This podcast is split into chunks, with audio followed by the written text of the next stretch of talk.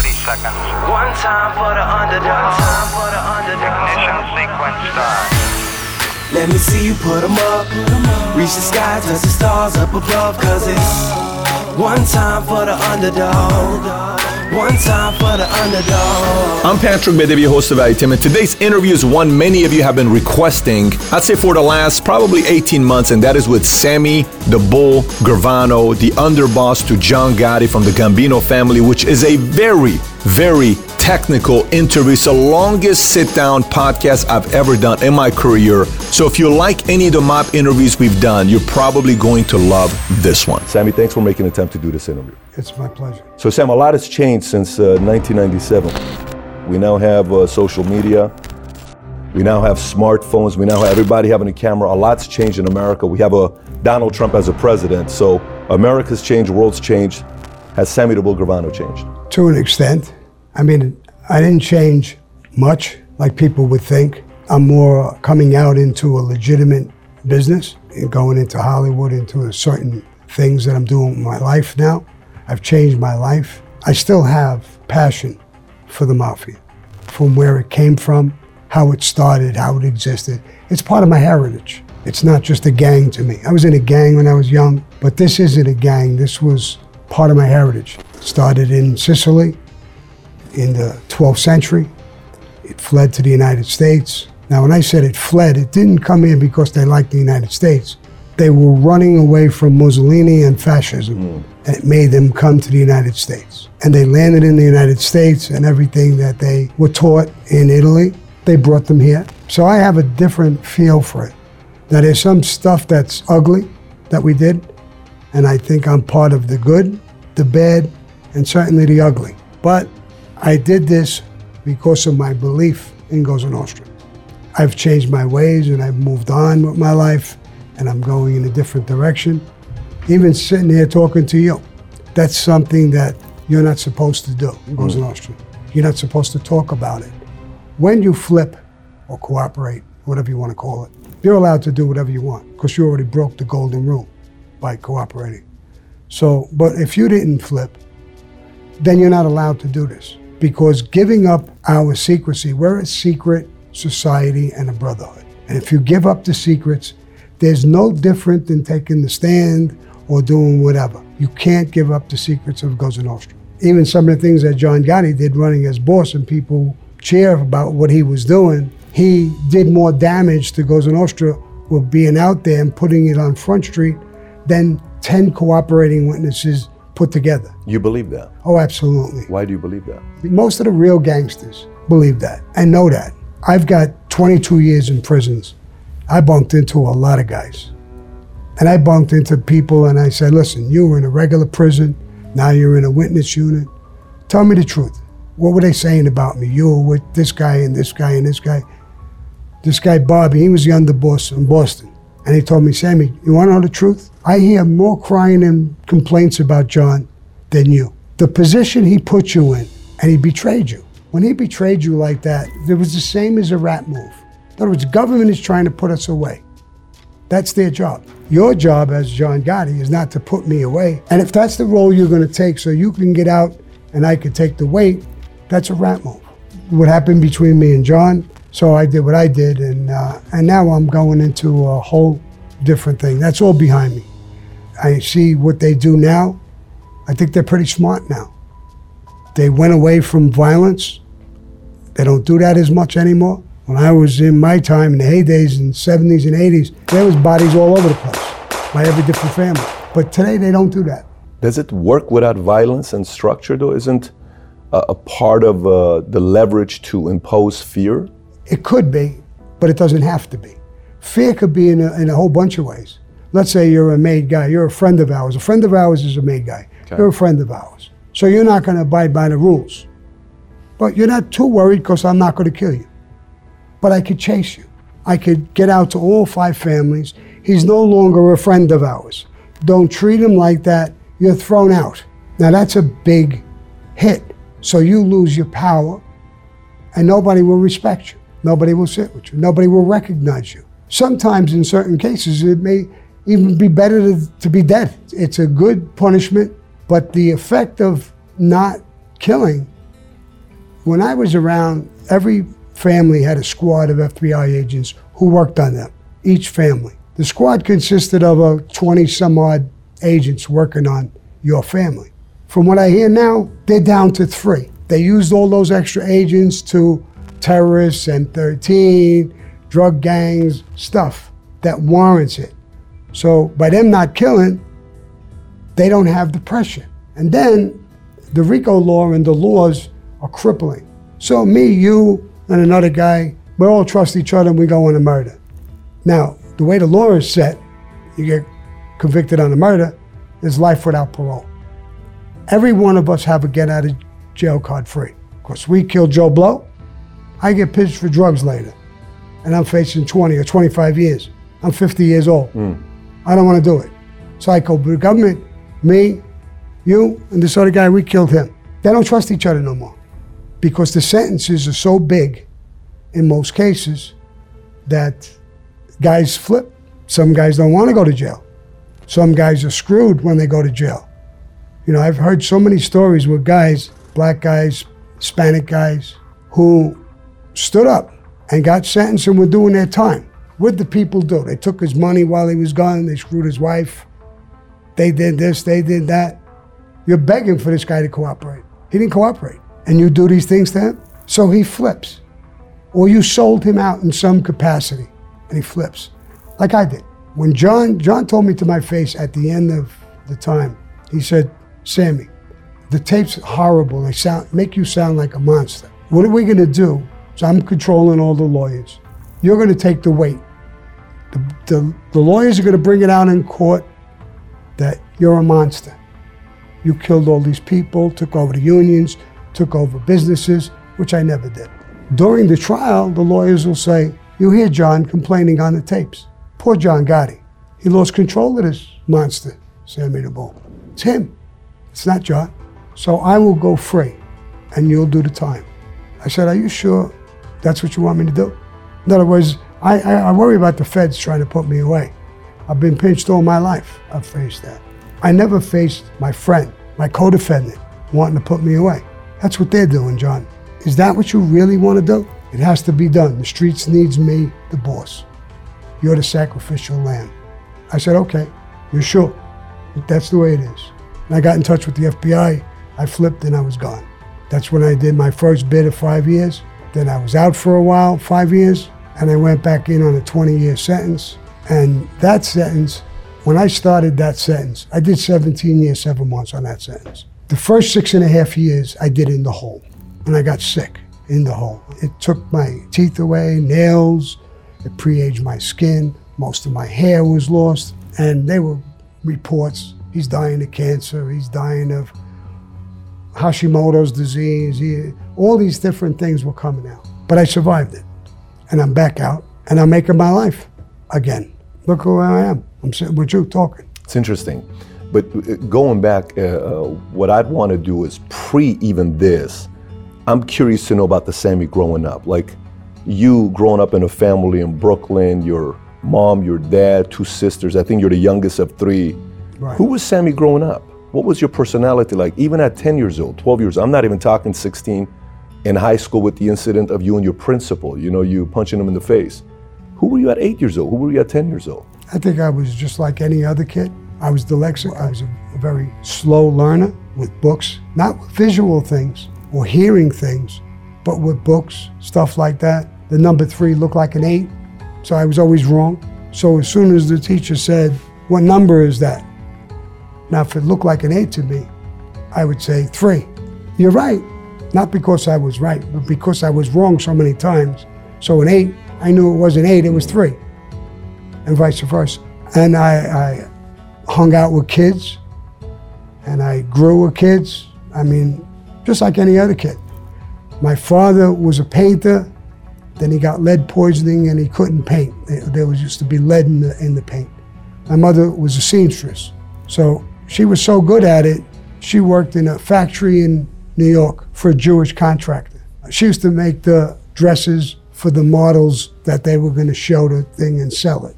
So the contractor told her, Katie, my name was Kay, and they called her Katie. Why don't you open up a small little factory? You're great at this. So she talked to my father. He couldn't paint no more. So they opened up a small little factory together. They knew all the Italian people, all them ladies from Italy was here. They all knew how to sew. And they all went in there and sewed, and they had a little dress factory. And then we used to go in and help from time to time. And I wasn't the youngest of three. I was the youngest of five. My brother died, and one of my sisters died mm-hmm. before I was even born. Mm-hmm. And who was left was two sisters. One was nine years older than me, one was five years older than me. Did that feeling of you not getting A3, you know, I see this dyslexic, did that create any rage in you? Like, I'm a little bit different. Why am I being treated this way or not at all? No, no, there was plenty of rage. There was plenty of rage. Absolutely. Since I got left age? back in the fourth grade. Okay. I don't even know how old you're supposed to be in the fourth grade, but I got left back in the fourth grade. So now when I go forward, they're, they're younger than me. And the teacher would say a, a certain word, a big word, ask somebody to spell it. I was in the back of the class all the time. And another kid to spell another word. They would get to me and say, okay, Gravano, spell cat. The whole class would giggle. I was so ashamed and rage I felt. After school, I beat the shit out of everybody. I was actually older and bigger than them, and I was a strong kid. I beat the shit out of all of them. There was no more laughing. When I hit the seventh grade, I got left back again. And at that point, I said, school's not for me, just not for me. And I hardly went. I used to play hooky all the time. And one day, that's how that thing started with it and the teacher. I got caught by truant officers who went around and caught kids playing hooky. And I was a little drunk. They brought me up to the principal. I was sitting in the principal's office and he was talking to the principal and he was saying, This is what they are. The upbringing isn't there. He used the word greaseball. It's a slur, a racist slur against black Italian people. That didn't bother me too much. But when he was saying what kind of people these people are, this is a result, these kind of kids. So I, at one point I got up and said, this has nothing to do with my mother and father. They're hardworking people. This has to do with me. He said something about my mother and father again. I cracked him a shot. I broke his jaw, and I was thrown out of school. Months later, in front of the Board of Education, I was transferred to another school, McKinley Junior High School. It was in a different neighborhood, mostly Irish, Polacks. The Irish and the Italian didn't get along at all. I wasn't a bad looking kid. I got along with the girls, but not the boys. Every day I was in a fight, in trouble.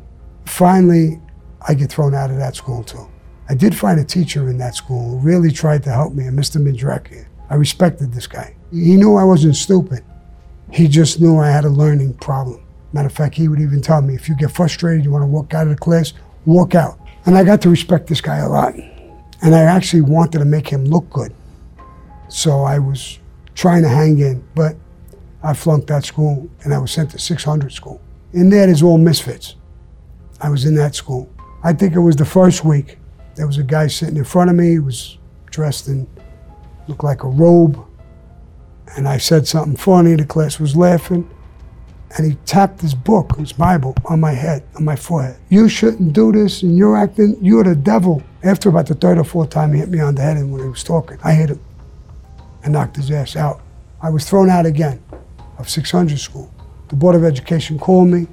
I was under 16. They said, he's out, suspended. On his 16th birthday, you can come here and sign him out. We never want him back in regular school. And if you don't, we're going to put him in reform school. So the next step was, it's like a kid's jail. So my mother and father kept me out. When I was 16, they went there and signed me out. So I felt rage. But what I felt, I felt and I saw the pain in their face. Like they want their son to be successful or do something. And I, I, it broke their heart. They never hit me.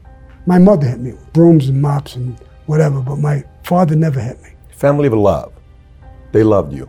They, they loved me. They, they adored me. I was the only boy. I was a little boy. My sisters were older. They would take me. To, you know, they almost acted like a mother. One of them is five years older. One's nine years older. They're much older than me. Hmm.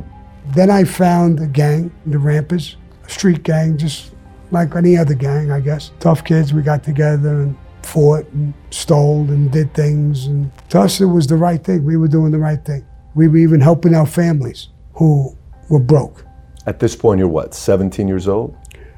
No, I'm even, I'm, I'm in, in a gang, I'm 14, Oh, 14 you're in the gang. 14, 15. Got it. So typically, when somebody joins a gang, there's something missing in the house. Not a father figure or something like that, right?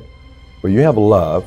Your mom hit you, your dad didn't hit you. Typically, it's the other way around. We'll forgive mom because it's mom. What could have been done to prevent Sammy Gravano from becoming underboss Sammy the Bull Gravano? Could the system or anything been done to prevent it and squashed it right there, and Sammy goes a different direction with his life? Or I do don't you think so. Okay.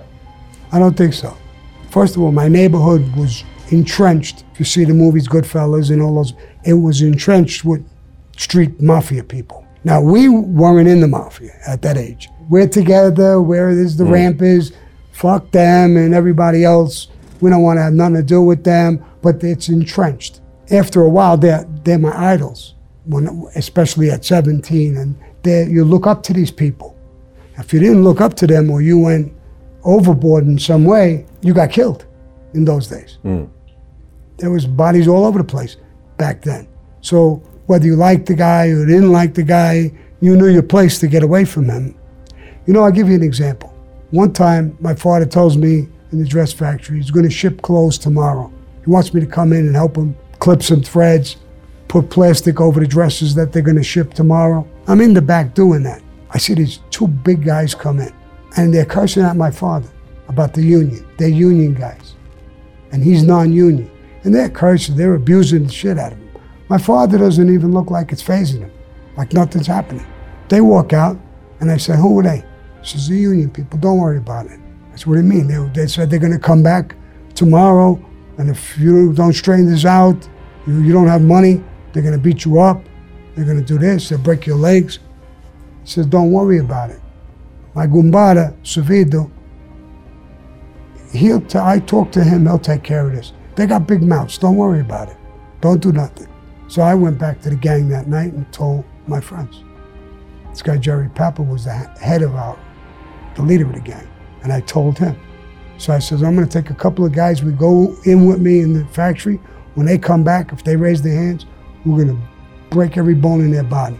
So Jerry opens up his jacket. He says, Sammy, nah, forget about fighting. Look, he's got a gun. He says, if they raise their hands to your father, kill them. Give us a call.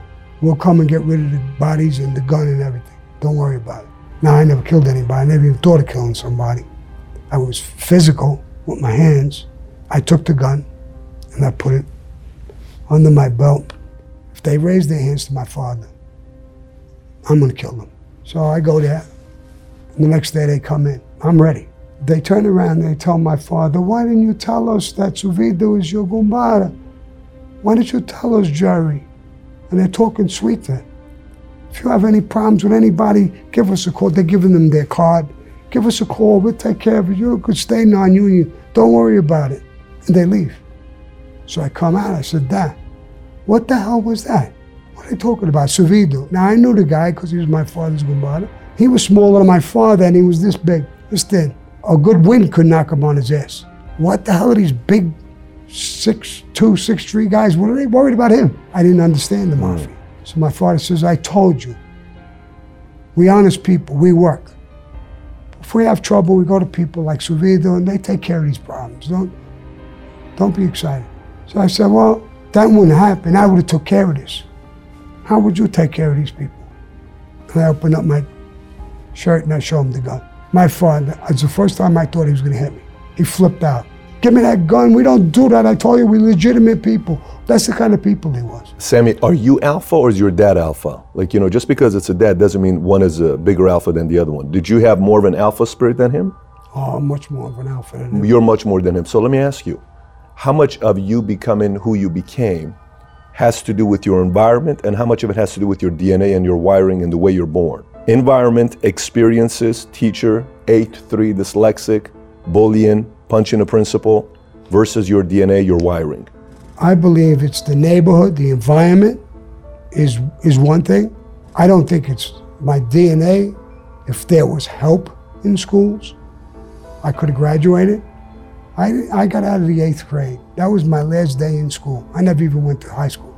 I ran unions and businesses all over New York and shocked the whole world what I did. It's in every book, every movie. I've met with lawyers and dealt with lawyers. When I look at them, I say, my God, what do you, what do you have? The lexicon? What'd you do? In other words, you went to school, you passed some tests. He's dumber than wood. I think I'm smarter than him. So I don't think I can't learn.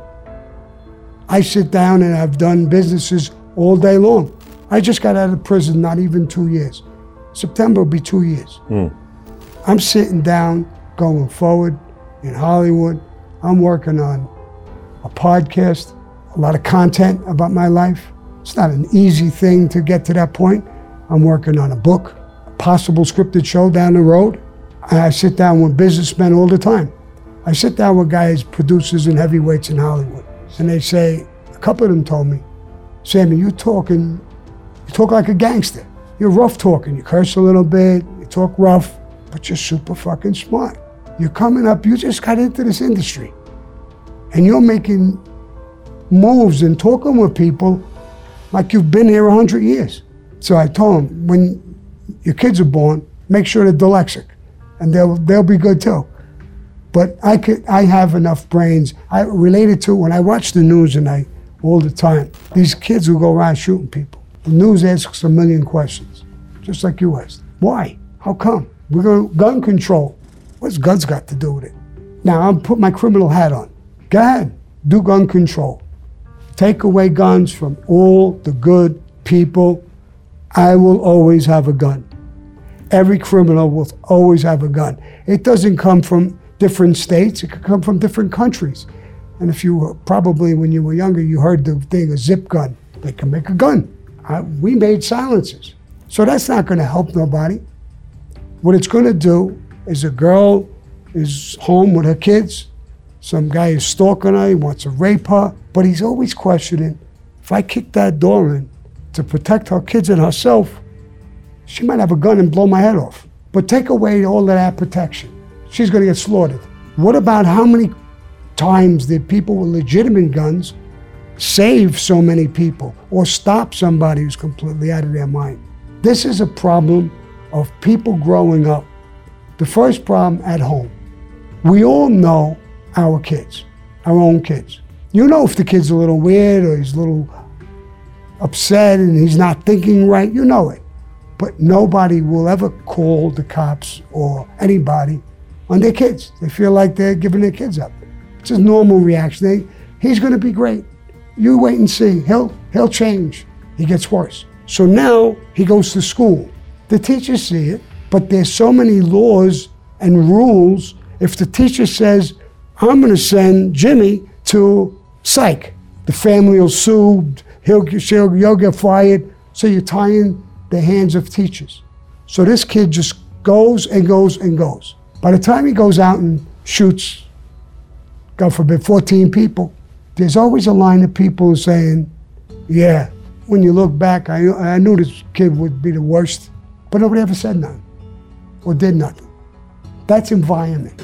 That's not dyslexic. That's not a slow learner because the school system should never. If I wouldn't have been called dyslexic, or if they would have known how to treat it, I don't know what I would have been. I might have been a doctor. I might have been a lawyer. I really don't know. Oh, so you do believe you could have gone a different direction if somebody got a hold of you early? Oh, absolutely. Okay, so this is so. Absolutely. Got it. So you did say there was environment, but now you're saying if somebody worked with you, tutored you, developed you, maybe you would have gone a different direction. Absolutely. I'm saying the same thing now about these kids who shoot people. If you would have grabbed those people years ago Right. and said, there's a problem with this kid, let's tutor him. Let's send them to special places. Let's take care of them. Maybe that kid, when he's 16, 18, 21, whatever the hell he is, he won't be shooting all these people. The kid is bent. It's not the gun. Now, if you took all the guns away and one of these kids run into a disco and he cuts loose with a bomb, instead of shooting 14 people, 60 people are dead. Are you happy? He don't have a gun. What are you going to say then? Oh, we shouldn't have bombs? Of course we shouldn't have bombs. But it's the kid. We're never going to the problem. And they always ask this stupid question what could we do? How could we stop it? You can't. The guy is nuts. Even gangs, street gangs, the mafia, they don't run around shooting innocent people. We shoot each other when we break rules. We don't run around shooting innocent people. People will tell you live in tough neighborhoods, Italian neighborhoods years ago. The mafia was actually a safe place for them. They didn't allow a rapist or a child molester. I'll give you an example. I'm in front of my place, I hang out, and there's this beautiful woman. She had a baby, now she's back in shape, she's drop dead gorgeous, and she's walking. She walks right past where we stay. We're sitting outside with beach chairs talking. It's not like the movies, people hooting and howling, maybe on a construction crew, but we don't do that. I tell my people, you do that, this is our people, this is our neighborhood. Don't do that. If I hear you's doing something, no, Sam, we know we ain't gonna do that. So you'd say to yourself, she knows she's dropped dead gorgeous. Why is she walking right past us on our side of the street? You know the answer? She feels safer? Absolutely. She don't want to walk on the other side because people will not who now. She's liable to get raped or robbed or something. And when I say the other side, it could be around the block. She's comfortable here. She knows she's not going to get hurt. Her husband allows her. Yeah, go on 18th there, go right past them. Stay by the, because we wouldn't allow nothing to happen to her. There's a different vibe. I mean, even though they're, you know, like people say, he's a killer. He was involved in 19 murders. I was involved in three mafia wars. I was involved in two different families. You could say whatever you want to say. But the reality is like, what do we do to stop this? Change the environment. Change the kid who's sick coming up. Change the kid who's dyslexic. Do something to help these intervene then. Years ago, they, there was when I was a kid growing up, there was mental institutions. Then they took them away. There's no mental institutions. I heard Trump saying, we better start building them again. You bet your sweet ass you should, you should start building them again. Put people in there, not to do time, but to rehabilitate them, to help them. Look what we have in cities. We have zones where safe for, for people who are committing crimes. There's so many stupid laws that it's pathetic. It's tying the hands of everybody and it's deteriorating the country. So you're for Second Amendment. Oh, absolutely. That would be an understatement. And this is uh, coming from a former underboss who, for the criminal, if they banned guns, they would have an edge. And you're saying to keep the guns is going to keep the citizens safer. Absolutely. Listen, how many shootings are there? 10, 20, 30? There's 300 and something million people in this country. Hmm. The, the numbers just don't jive. And, and the, how many guns are out there? They say 200 million guns. So you had 30 shootings. I mean, that's nothing. How many car accidents did you have? How many drunken drivers killed people? How many? Do we take cars away? We try and control the person who's drinking and driving. We have to control the people who are going to have guns. Listen, I'm for the Second Amendment. But I do think, on the other hand, looking at it the other way, I used to go hunting. I would shoot a rifle, that was a bolt action. I missed the deer. I'd bolt it again, boom, missed the deer, he got away. They have guns now that shoot a 100 bullets with a semi automatic like a machine gun. So in 10 seconds, he could unload 200 bullets. Do you need 200 bullets to kill a deer? No. So they could limit some of that mm. power. Those, and I was in the military, so those are military guns. A 30 caliber, the thing you knock half of your body off when you get hit. What do you need a 30 caliber for? Why do they need a, a 30 caliber? You need a gun to protect your house. 38, a handgun, a shotgun, a gun that it, with a bolt that only shoots one at a time is fine. You can protect your family. She can protect herself. So I, I, I agree with that. There's too much power. And when you get a nut and you give him that much power, then you're, you're waiting for something major to happen. So you leave 16, 17 years old, and you go in the military. You become a corporal in the U.S. Army. I think you serve two years, honorable discharge. You go to Fort Jackson, uh, South Carolina. You're working as a, I think, as a cook was your MOS. Then you get out. How did you get introduced to Colombo, and then how did you go from there to Gambino? Well, I was introduced by, as soon as I got out of the Army at 21, I wasn't a cook. I was uh, uh, communications. I worked in the kitchen and had a problem in the kitchen one time, and it involved racism. There was a black guy serving, and I was serving next to him on the line, and a couple of hillbillies came by. I know I knew about racism, but not like this. I saw it in South Carolina. It was a whole different level. I never saw it like this. So when he went to him, the black guy right in front of me, he's calling him, boy this, boy that. Go get that, boy. Give me more, boy. And I'm listening. Black guy was a pretty strong looking guy. He didn't seem to phase him none. Didn't bother him none. And then the guy came to me. He started with me because they look at, I came from New York. Hey, boy, fill my tray. So I got this long metal spoon. I'm filling this, the compartment with the beans or whatever it was, and it's starting to drip over. So I stop. And he looks at me and he says, he throws everything on the counter, and he said, Boy, when I tell you whoop it on me, you whoop it on me. And he's got an empty tray and he puts it back out. Whoop it on me, huh? And I whack him with the spoon in the head, and he goes flying back. But I wasn't all that smart because the next two guys were his friends. And his friend hits me with a tray. And I go flying backwards a little bit. And the black guy from the Bronx, we were friendly, he jumps over the thing and he starts throwing punches. I get back over, the whole place is in a heifer. we're fighting like crazy. So we're sitting, the MPs come, we're sitting on the floor, me and the black guy, and uh, a sergeant comes. He's 78, something like that. He's in charge of the MPs, and he's a big black guy. And he looks at me and he said, You like helping black people, boy? He thinks that I jumped in to help him, but it was the other way around. But I'm not a jerk. I was going to take advantage of it.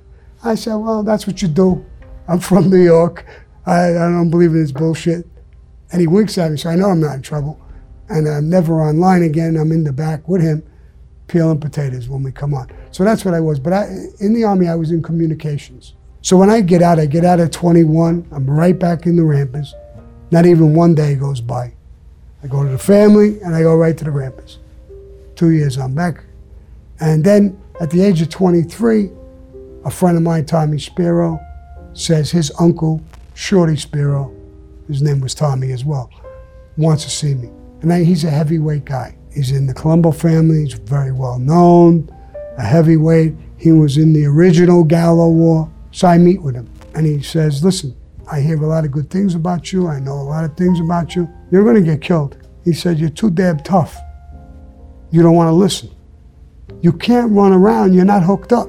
You got to hook up with people. I would like you to be with me. I will never lie to you. I will never backstab. Whatever I asked you to do, I already did. It was music to my ear. He says, In my crew, you're going to be part of my family. I joined up. I went with him. I started having trouble with Carmine Persico. Not trouble, like he, was, he was using me to do things. Give this guy a beating, do this, do that. And I was doing all those things. Now, his brother, Ralph Spero, wanted to put his son in. So he has an argument with Shorty. Why you keep bringing Sammy to Junior? And he said, listen, bro, I don't bring him there. Junior's asking for him to come down when he tells me. And I bring him down. So a lot of jealousy on behind my back. I didn't know that was happening. And uh, at one point, there was a guy with us, Ralphie Ranga. He went on a, a stick up with another crew. And uh, he gets into a, a gun battle with three or four detectives. And he gets hit 11 times and dies. I'm in Sheepshead Bay in a know, dark, dingy bullshit bar, talking to the old man, Johnny Rizzo, who's a made guy, a couple of other people, Louis Milito, my Gumbada Ali boy, and a few other people. We're talking, and this beautiful looking blonde comes in, short skirt, high heels, big blonde hair. In those days, I used to tease it. It's, and she comes in with a guy, well built guy. And they sit at the other end of the bar. Very dark joint. You could hardly see them. I mean, you see them, but you can't recognize who they are. The old man Rizzo tells me, he says, Sammy, I think this girl uh, is trying to make a play for you. She's eyeballing you. I think he's breaking my chops because we always break each other's chops with things. So I said, come on, John, she's sitting with a guy. We're going to talk. We're going to wind up in a, in a fight. Come on, stop. And we keep talking. Louis Milito tells me, Sammy, I don't think he's breaking your chops. She's looking at you every two seconds. What are you, stupid you don't see it? I can hardly see her. So how do you know she's, she's looking this way? How do you know she's looking at me? She's looking at you. All of a sudden, a guy gets up and goes to the bathroom. And she gets up and starts walking towards us. Rizzo hits me in the, in the back. I told you, go over and see what she wants. So I walk over, And who is it? I'm about as close as I am to you. It's Ralph Ranger's wife. He's dead a, a week and a half. I look at her, and I, she didn't have that hair like that. She never looked like that to me. And I said, What are you doing? Your husband just died. Who's this guy? She said, Sammy, life goes on. Life goes on. He's not even fucking cold yet. You can't wait a while?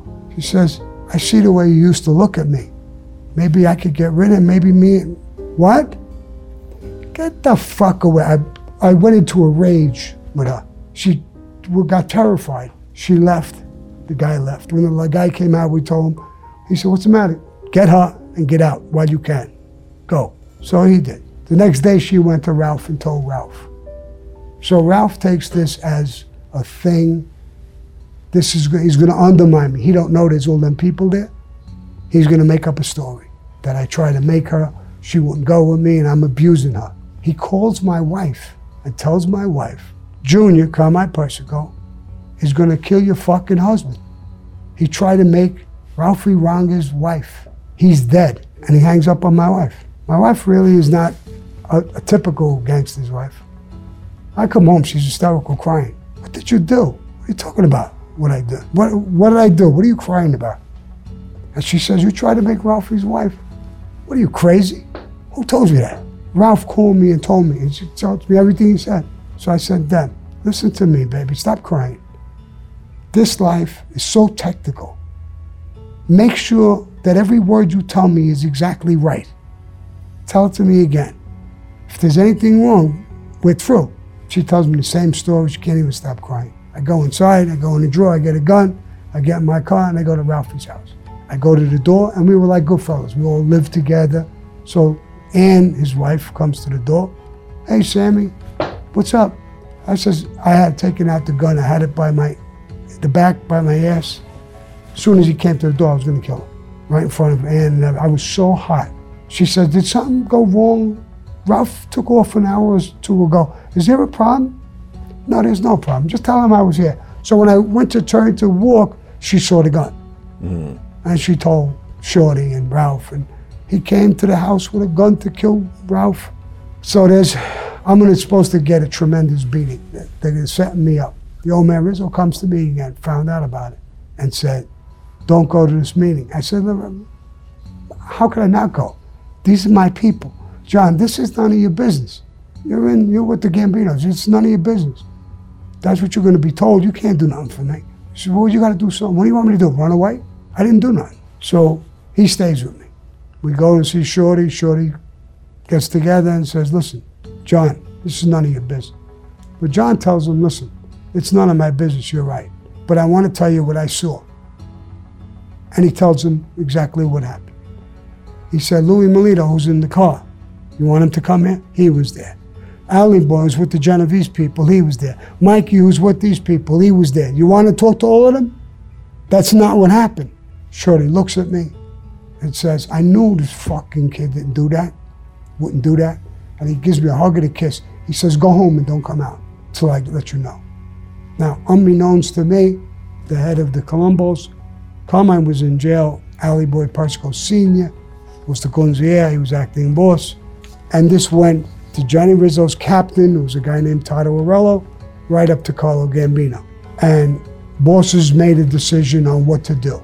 The next day, I would get in Tito's car. I, I knew his son, but I never knew him. I knew he was a heavyweight gangster. He was a, he was a captain, a heavyweight. I get in his car, and we go down to Carroll Street, downtown Brooklyn. They talk a little bit. Ali Boy Persico calls me on the side. He said, We know the whole thing. I should give you permission to kill Ralph, what he did. He mentioned my brother's name. If you would have got killed, your wife would have thought my brother did it or ordered it. He deserves to get killed for that. But what he did to you, he deserves to be, get killed. But I can't tell you to kill him because he shot his brother. We can't do it. So we're going to reach a conclusion here on what's going to happen. We're definitely not going to kill you. You didn't do nothing and you acted like a fucking man. Were you going to shoot him when you got to the door? Absolutely. That's why I had the gun out. I was definitely going to shoot him. They already knew I was a shooter. All right, we can't keep you in this family no more because if we keep us together, it's going to explode. The Gambinos talk for you. We're going to release you to the Gambino family with no restrictions. We're always going to be your friend. You got to give me one promise that you won't hurt Ralph Spero. So if that's what the decision is, okay. I turn around and get back in the car with Tato. We're going back. And he says, from here on in, you're with us. You're with me directly. You embarrass me, us, do anything without my permission, you'll die in this family. Right away. No questions asked. We went on a limb you. I says, all right, I want you in my fucking club every day. Sit with me. I'm gonna know every time you get a pimple, every time you get laid. No matter what the fuck you do in life, I'm gonna know. I'm gonna get to know you better than you know yourself. My life starts in the Gambino family. And it's a whole nother story, and I can't get into too much. I think I'm getting into too much already.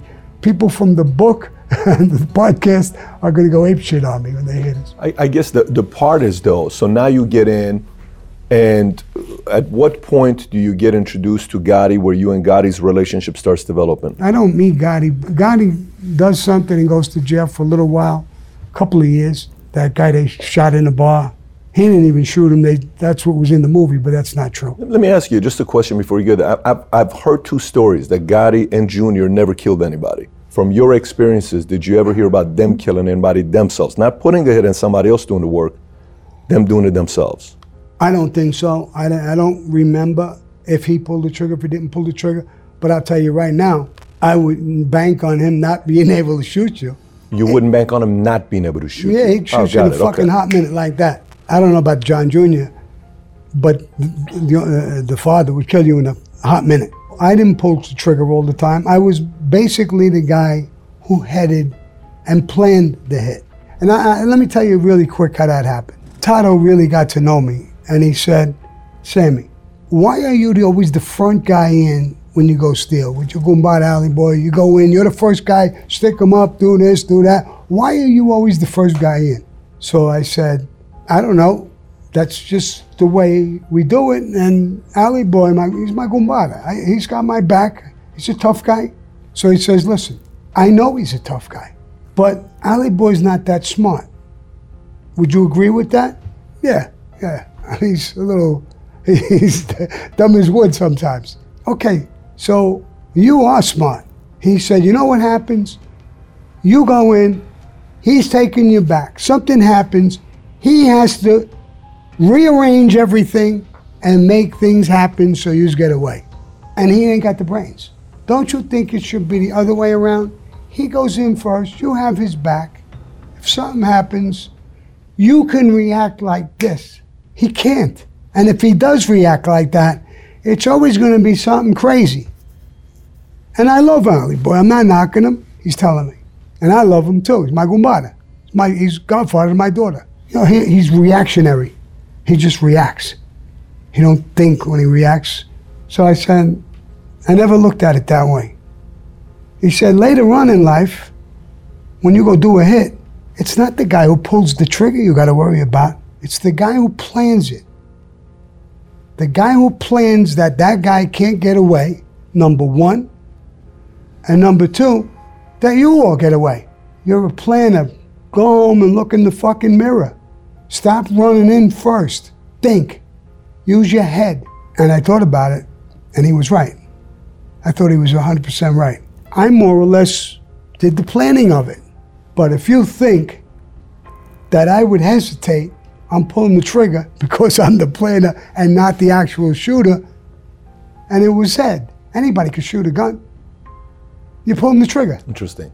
So, how many of the 19 did you pull the trigger on? I'm not even going to get into that because it doesn't matter. And there's, by now, I'm going to have problems with all kinds of victims saying all kinds of things. So, I'm not going to get into that. So, in your world, calling it means a hit on you, meaning you, that counts as one of your 19. 19 doesn't mean that you Oh, any, shot. pla- any, any, any role you take, you know what I'm asking here? yes, This- yes, yes. But any role you take in that murder, you're part of it. Listen, there's a couple of guys sitting here. Okay. okay? And we're gonna hit this guy, this one guy, and you're in on it. This guy's in on it. This guy here, over here, he's gonna pull the trigger and shoot him. You're going to do this. You're going to drive a car, a crash car. I'm going to do this. I'm going to do that. And you're sitting in this room right here. You're doing what you're supposed to be doing. The attention's got to be around you so we could kill him. Now, a guy comes, he gets up from there and walks over to get a glass of water or something. But instead of getting a glass of water, he shoots him in the head. He blows his brains out. You're sitting right here. You don't think this guy's got balls? Or he's, you know what I mean? Or you take away anything from him? He's part of the hit. Law enforcement don't give a shit what, what you did. You're part of that hit. That's life without parole. You're a hit guy. Hmm. But it's your function. What are you going to be? Now, today you might be sitting here. Tomorrow this guy might be sitting there and you're doing that.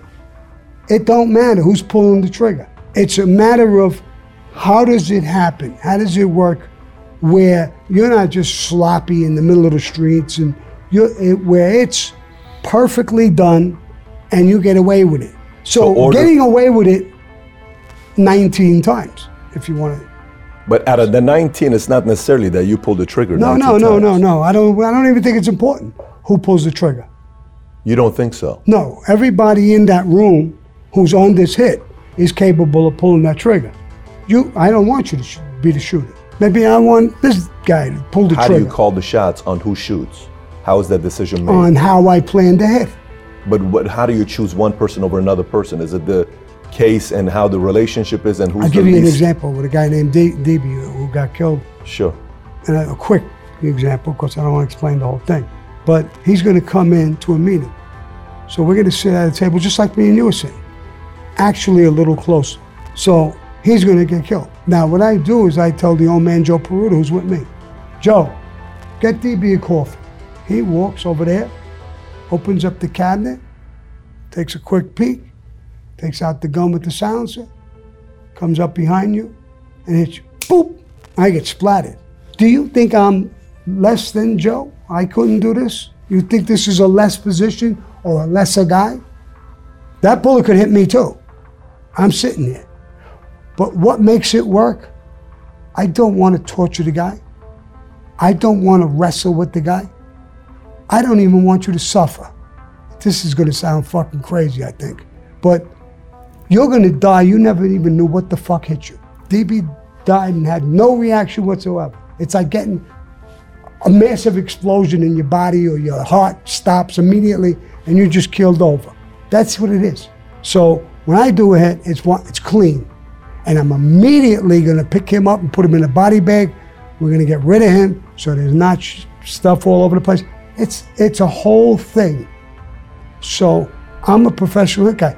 People would say on the street before, just before we got pitched practically, this fucking Samuel Bull's got a contract on you, you're dead. You can't get away from this guy. Why? Because I had blinders on. Like this, the way I'm looking at you now. I don't look at nothing. I don't care about the people who are in this room if there was people. I don't care about my family, my friends, my uncle, my aunt, money, nothing. Just you. It's me and you. And I'm going to pick when you're going to die. And it's cold and calculated and not that cold and calculated because you come in here with your wife or your kid. You're not going to get hit. Not with me. You're not getting hit. We'll get him another time. But I'm I'm on you like glue. When you making mistakes, I'm going to be the last face you see. I'm all over you. Why did I get picked 19 times? By bosses. Colombo people actually first, then Paul Castellano, then John Gotti. Why am I being picked? Why am I in three mafia wars? Why are you? I'm fucking good at it. I, I'm what Tato said. I'm a thinker. I'm a planner. I'm not a thug. I'll give you another thug thing. One time, Paul Castellano in his house is sitting there and he's talking to us like he always did. All the heavyweights are at the table, all of them. John Gotti, Roy DeMeo, me, everybody. We're all sitting there. And he says, You know, in our life, there's two kinds of guys there's gangsters, who are thugs, and there's racketeers, who are more like business guys. Very, very rare will you find someone who is both. It's almost impossible when you look around. You're either a th- thug or you're a racketeer. He says, We have one in our family. We should be fortunate. You could have heard a pin drop. Everybody's head is turned looking at him. And he said, That guy, and he was, is that Sammy the Bull? He's a thug and a, and a racketeer. My fucking chest came out four inches. My head must have blew up two or three inches. I couldn't believe that I'm being pulled out like that. And when we're leaving, I'm hitting guys on the back. You fucking thug. You're only a thug. I'm both. And I'm breaking chops. I didn't even realize what, what it was. And I thought, this is how my brain works. How did I become a gangster and a racketeer? How is that possible? It's impossible for so many people. How did I become that? I got the lexic. How the fuck did I become both? Stone cold killer, you could call me, and a fucking great business guy who could run unions. How did I become both? Now it's my upbringing. What I learned from my father, from my mother, from my family. I absorbed that, and it never left me. How legitimate, how honest they were, how they never lied. I mean, I, I, I, that never left me. Mr. Mandrakia. I'm still mentioning his name fucking 50 years ago. Those things never left me. When I was in a gang, we didn't kill people like they do here. We just fought fights. When I go into the Colombo family, beat up that guy, rob that, take hijack that, kill this guy, do this, do that. And now I go into the Gambino family, I'm sitting with Tato, and I'm learning about business, unions, all kinds of things. And I always played around with construction. And I was in businesses, they didn't work, a few of them. Had a fruit and vegetable store, didn't work. But every time my business didn't work, I don't even, never thought I failed in business. I just looked at the business and said, what did I do wrong that other people could have businesses and succeed? What did I do wrong to not succeed? So even when I failed, I won. I, I knew why I felt, and it would help me down the road. I knew that. That's what made me both. All of those things. That's the highest level of compliment uh, uh, somebody like him can give you to be a, an I think in, in front of 20 different guys, all captains and everything. Yeah. I mean, I, that's about as high. And I'm, I wasn't a captain; I was an acting captain. Now, how's your relationship at that time? How are you and Gotti doing together coming up? We're doing fine. I don't really know God. I know of him. I think I was made in 1976. I think he was made in 77. So he was made after me. Gotti was made after you? Yes. Interesting. Yeah. So they kept it open for, for how long did they keep Oh, it open Oh, it's for? open for years. It's never Okay, really got closed. It, got it. So Why did they? By the why did, why did they close in the first place for 19 years or 18 years? It was more than that. It was from 1955 or something like that, from 1957 to 1975. They closed it because some people were charging money to get made, or some Got it. people were putting their sons in there who didn't really belong. I guess they got so frustrated with it, they closed it, and it didn't open no more. Got it. So so you're in 76, he's in 77, and then how does that relationship uh, uh, get started? Frankie DeCicco, I was very close with all my all my, all my life. Every time he would, he was a full-blown captain. I I was made, and I was an acting captain. Tato made me his acting captain almost immediately. A year later, I would always patronize places that he would open. An after-hour club, a crap game, an ass, uh, gambling. So I would always go and patronize. So I was there, and his father, Frankie DeCicco's father, his name was Boozy, was a made guy. He was under Tato. So was I now. So I was standing at the bar with Boozy, Ta- uh, Frankie DeCicco's father, and the door opened, and John Gotti and a few guys walked in, his little entourage. So he says, Do you know this kid, John Gotti? I said, No. I heard of him. Matter of fact, he helped a friend of mine who was in jail, and he did it in a movie. He had a problem with black people, and they were going to hurt him. He heard that the kid was friendly with me. He intervened and straightened the whole thing out. So, and I was telling Boozy, he did something like that. I, I heard, and he says, Yeah, there's a lot of good things with him. He's going to be like us eventually. Hmm. But I know he's not a friend, but he's going to be. And when I say friend, I mean a main guy when I'm talking to a main guy. He came over to Boozy, knew Boozy. Hey, Boozy, how you doing? "Sa- Are you Sammy? Sammy? Yeah, yeah. I met him. And he says, Oh, Sam, I hear a lot of great things. And he told me about my friend that he helped. I said, I heard about that. I appreciate it. I said, Give John a drink. I said, I hear a lot of good things about you, too, Bo. That's when we met. A little while later, he went in the back where there was a crap game. John was a degenerate gambler. So he went in the back, and I stood at the bar with uh, Boozy. That's when I met him in 1977. I didn't grow up with John. I didn't come from that neighborhood. They have me that we don't. We have a, a long relationship. We don't. I'm I'm on a whole other end. I'm Bensonhurst, Brooklyn, Bay Ridge, Bensonhurst. You know, I'm I'm in that area. He's in Queens, almost towards Long Island. I'm, it's not my neighborhood, but I did hear about him. I knew he was in the family, but I didn't know. I knew he wasn't made. You know. Then he went to the camp for a while. Was he overly ambitious on why he eventually became the boss, or was it something where everybody around said, "No, this is this is the guy that's got to be the boss eventually"? After, you know, taking out Paul Castellano. Read my book, coming out, or do listen to the podcast. It's too long of a story. Give me the shorter version of it. I don't. Give me give me a glimpse of it. I say this, say it again. Was John Gotti, was he overly ambitious where, like, you know, uh, uh, Frank Cullotta tells me when he first met Tony Spilotro, he knew eventually Spilotro wanted to be a boss. Like he said it since he was a kid. It was an inspiration to him. Was Gotti so ambitious where he wanted to be a boss eventually, or was it something where people voted and said, he has what it takes to be a boss? Oh no, no, no. He listen. He, he he wasn't. He didn't have what it takes to be a boss. We made him a boss, but Paul fucked up. He made a lot, a lot of mistakes. I thought the, the world of him in the beginning. He lost my love through a series of events, and he lost the respect that Frankie had for him. Paul had made a ton of mistakes prior, and there was rumbling, rumbling and growling by us, the troops, whatever. A lot of things. He changed from what he was in the beginning. He got more greedy. He had so much fucking money. It was how could you be that? How could you be greedy? He's got so much fucking money. It's, it's incredible. He just made one, one bad move after the other. He was fucking around with his mate. And this is not something we do. You know, we go out as men, we screw around. We're, we're a bunch of dogs. We're in heat all the time. We got the testosterone popping out of our fucking shirts. But me and Frankie are in his house talking with him, and he's talking about Gloria, his maid, was questioned by the FBI on the street. She's got a Colombian accent. He's so good looking, that agent. So Paul's upset about it. Jerk off over here turns around, and I go like this. I said, Paul, do you want me to take care of this problem? He looks at me and he says, What? And now I get a swift kick into my leg. Frankie kicked me. What the fuck did Frankie kick me for? What am I doing wrong? Then he says, Say that again. And his, the veins in his neck, now I dealt with him, I got his veins out of his neck a few times, but those veins are sticking out of his neck. And he said, What the fuck did you say?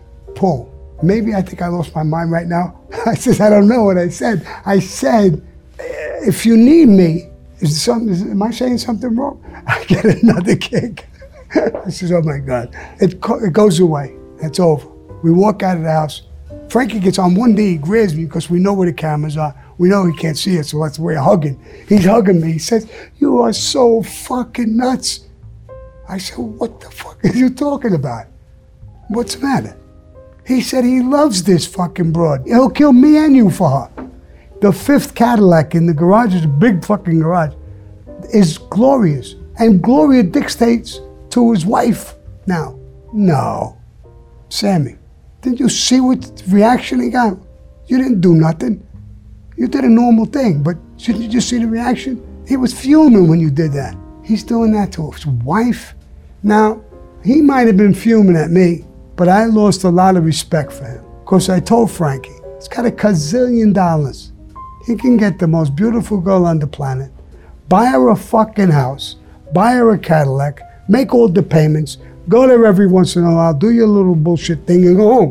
What are you? This she's fucking two feet. Well, she's bigger than two feet, but two feet, fat and ugly.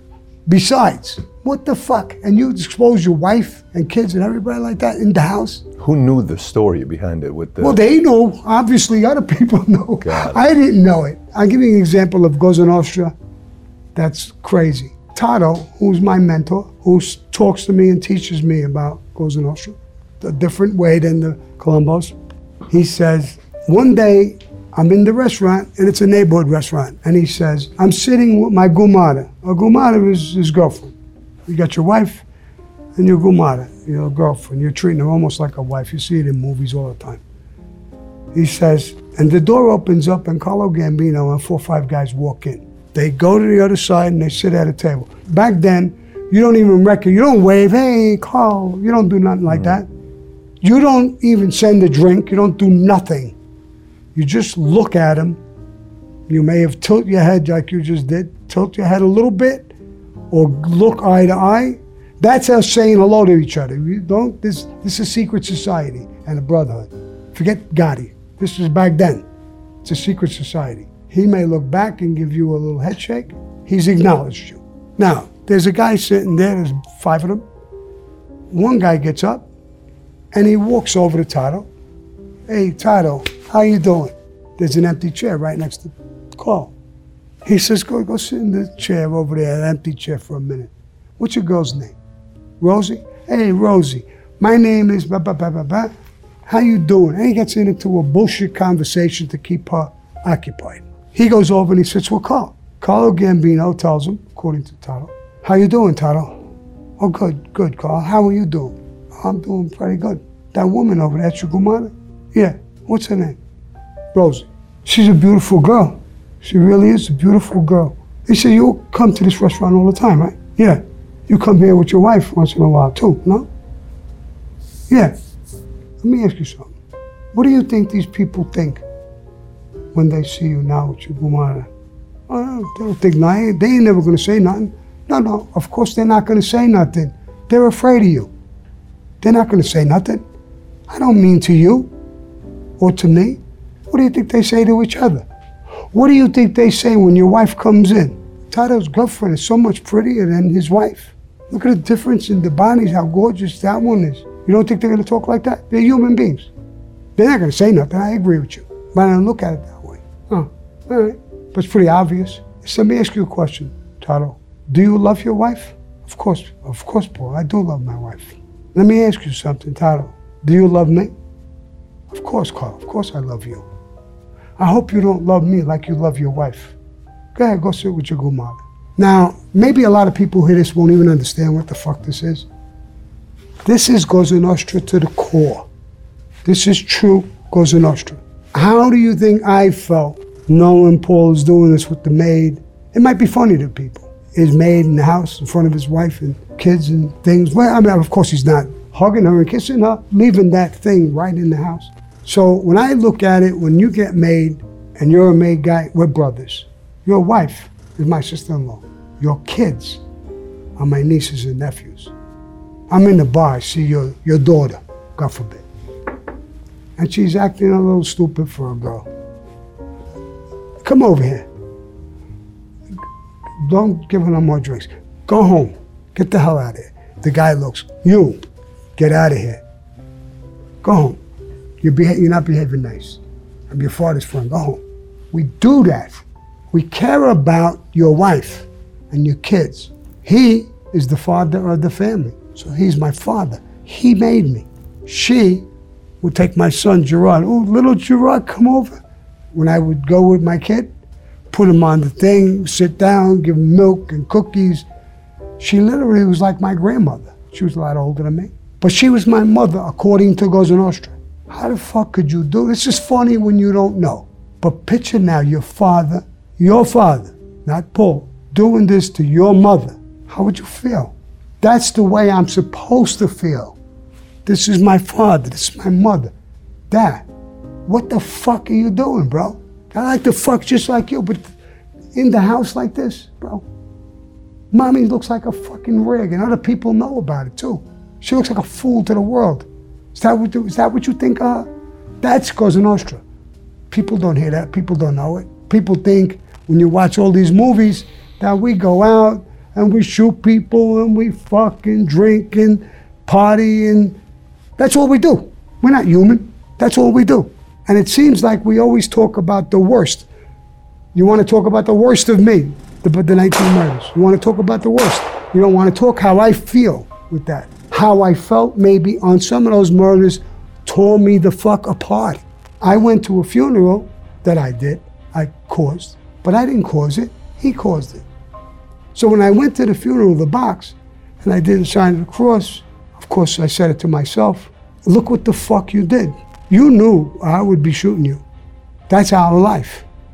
But you broke these fucking rules. You knew you would die. Whether it's me or Tommy or Lenny, you notice what happened. It was me. I killed you. But look what the fuck you did. Look over my shoulder. Look at your family. You did this. You gave me this fucking scar in my heart, you fuck. I loved you like a brother. You forced this. And if I don't do it, I die. And you die anyway. That's our rules. That's the life. That's Cosa Nostra. So, but people don't ever talk about that or think about that, I don't think. I didn't see this in movies. Maybe if I do a scripted show, it'll be in my scripted show. Maybe if I talk on my podcast or my book, things will happen and come out. And I don't even do this podcast, book, interviews, or whatever. I'm not even doing this for greed or money. I'm 74, pushing 75. I got fucking 22 years in prisons. All this fucking baggage. I don't give a fuck. Of course, I want money. Not for anything anymore. My life is damn near over. I want to take care of my ex wife, my son, my daughter. I'd like to help them before I go. And some people who stayed loyal to me throughout this miserable experience. Those are my motives. Those are clear my motives. You still trust people? Of course. Of course. I trust you. I already thought. You think I don't think? I, I think about every fucking thing. You think I would sit in here with you and these other people with the lights dim if I didn't think about you or trust you? I trust you. I think you're a gentleman. I looked at some of your past things. I listened to some of the tapes you were on. I make decisions before I move. I'm not Alley Boy. I'm Sammy the Bull. I'm a hit guy still. I think like it. Sometimes my wife will, she don't call me hit guy, but she says, Sammy, bro, every fucking thing you do, you think like a fucking gangster. Personal things that come up. I said, Dad, what do you want me to be? You want me to be gay tomorrow? What do you want me to be? I'm a gangster. And that's the way I think. I was brought up my whole fucking life. So I, I think of every fucking thing. I analyze everything that's said or done or anybody I do business with. And there's people who do business with me now who are as legitimate as it comes. The guy uh, from Mosaic, they, them and their wives and people talk to me and, and deal with My whole neighborhood talks to me, loves me. They blow horns, they come over. A woman rang my fucking bell because I was home alone. And she came in with a pot of fucking stew. I said, What's that for? She says, I said, I know you were home alone for, for days. I just want you to eat, eat. She's giving me food to eat. And I get along all over the place with everybody, just about. I was going to say I'm not a drunk. I don't drink. I don't take drugs. I don't gamble. John got mad that I don't gamble. Who, who, who what gangster don't gamble? I'm this gangster. What were the biggest differences between you and Gotti, personality wise? Every difference you could possibly have. I walked around with a fucking sweatshirt. I abided by Cosa Nostra. I didn't want to be noticed and saw and go around with a $3,000 Brioni suit and a hand painted tie and telling everybody, I'm Sammy the Bull, one of the biggest gangsters in the world. That's what he did. I'm John Gotti, I'm one of the biggest gangsters in the world. I'll never forget, we were in a club one night and one of the, John, John had two bodyguards, Bobby Borriello and another guy. And Bobby Borriello whispers in my ear, he says, Sammy, there's two people at the other end of the bar and they're, they're watching you guys real close. Do you want me to go and rouse them up and see what's going on? I said, no, no, no, hold up. I said, John, Bobby noticed there's two people at the other end of the bar. On the other end, all the way at the end, don't look now. And uh, they're looking at us. Bobby wants to know, should he go over there and, you know, push it around a little bit, check it out?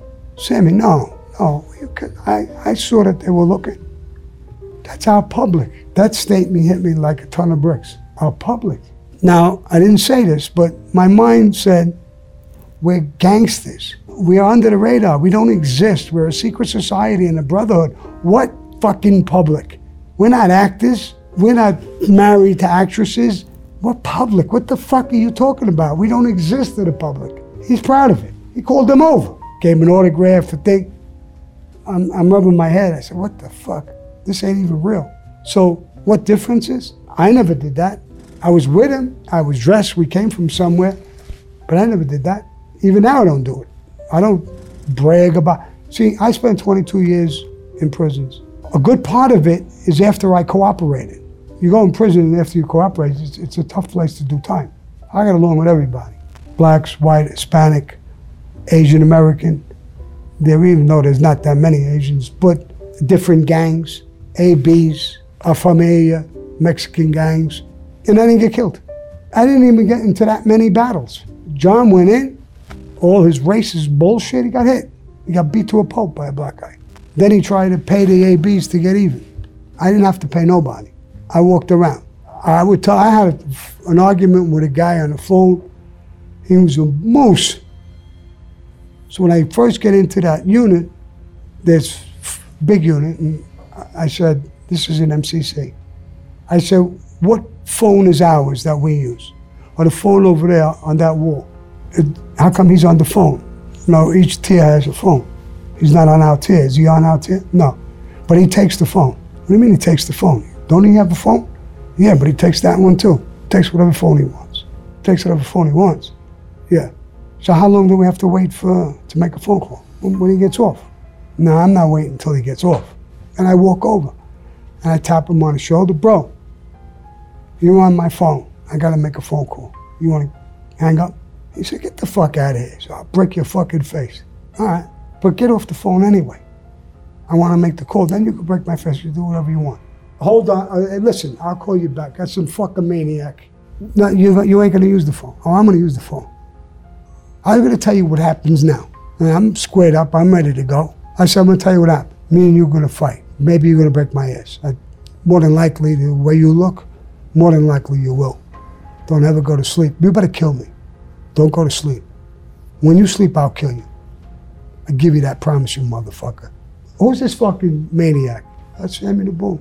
I could give it a. No, no, you can't give me nothing. You can give me a beating if you want right now. You can't even use this fucking phone no more unless you ask my permission.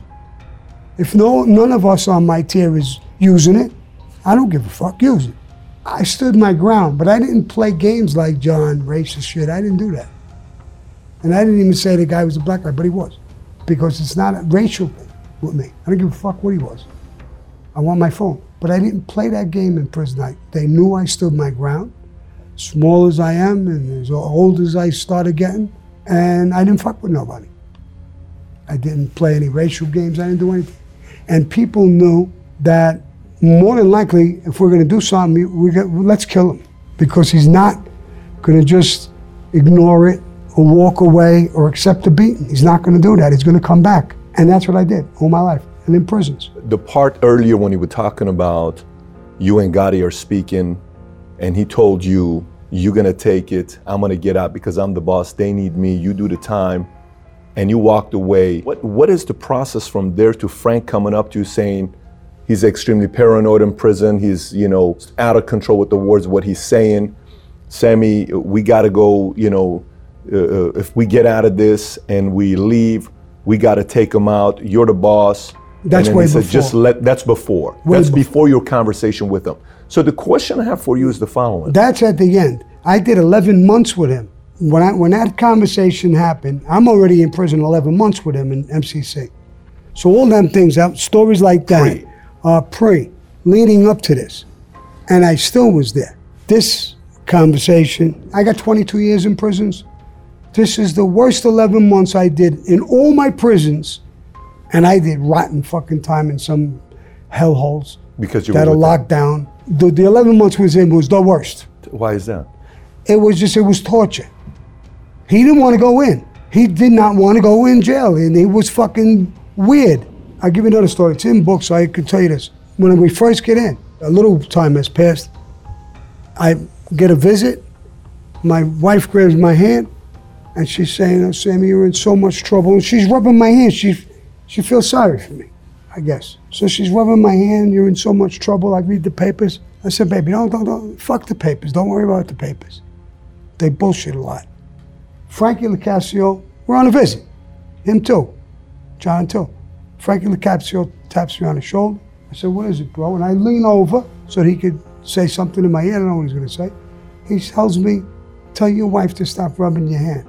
What'd you say? Tell your wife to stop rubbing your hand.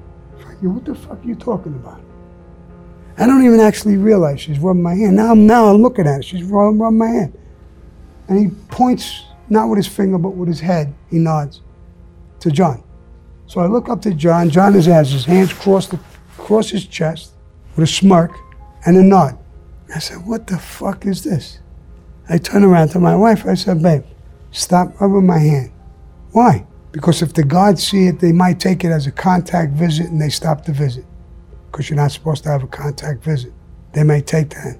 She stopped. The visit is over. We go, all three of us, the, the visitors are gone. Like I'm standing in the back with all of us and we're getting undressed, nude. So it's a strip search. I said, John, what the fuck was that all about with my wife? Sammy, you're the underboss. You gotta act like an underboss. I gotta act like an underboss. My wife was rubbing my hand. She wasn't giving me a hand job. What the fuck are you talking about? Who the fuck you think you're talking to like that? And maybe you're right. And I and I basically bend over, look up my ass, and I we start getting dressed to go back in. But these things made me sick. There's a hundred of them. When you say in the Diane Sawyer interview, I knew if Frank came, he's gonna deny it, that he never said he wants to be the one that take the hit. He wants to one, be the one that pulls the trigger. But then you said you had 10, 12, 14 names that you had to take out, the brother, the son, all these guys. You write it on a piece of paper, then you, you know, crumble the paper, you throw it away, and you say no. Then you went to the FBI. How were you processing that decision in that No, moment? went, it went, it went later. In other words, once Frankie tells me that, I'm processing when we kill him again. I don't stop the process. I don't just sit on my ass. Okay, duh, duh, we're gonna kill him when we get out. Okay. No, there's a process. And I start thinking where we're gonna kill him, who's gonna drive him, where we're gonna bury him, who, who do I have to kill?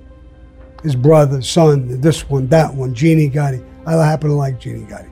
I think he's the, he's the best of the Gottis. At one point, it was 14, 15 people on a piece of paper. I ripped it up and flushed it down the bowl.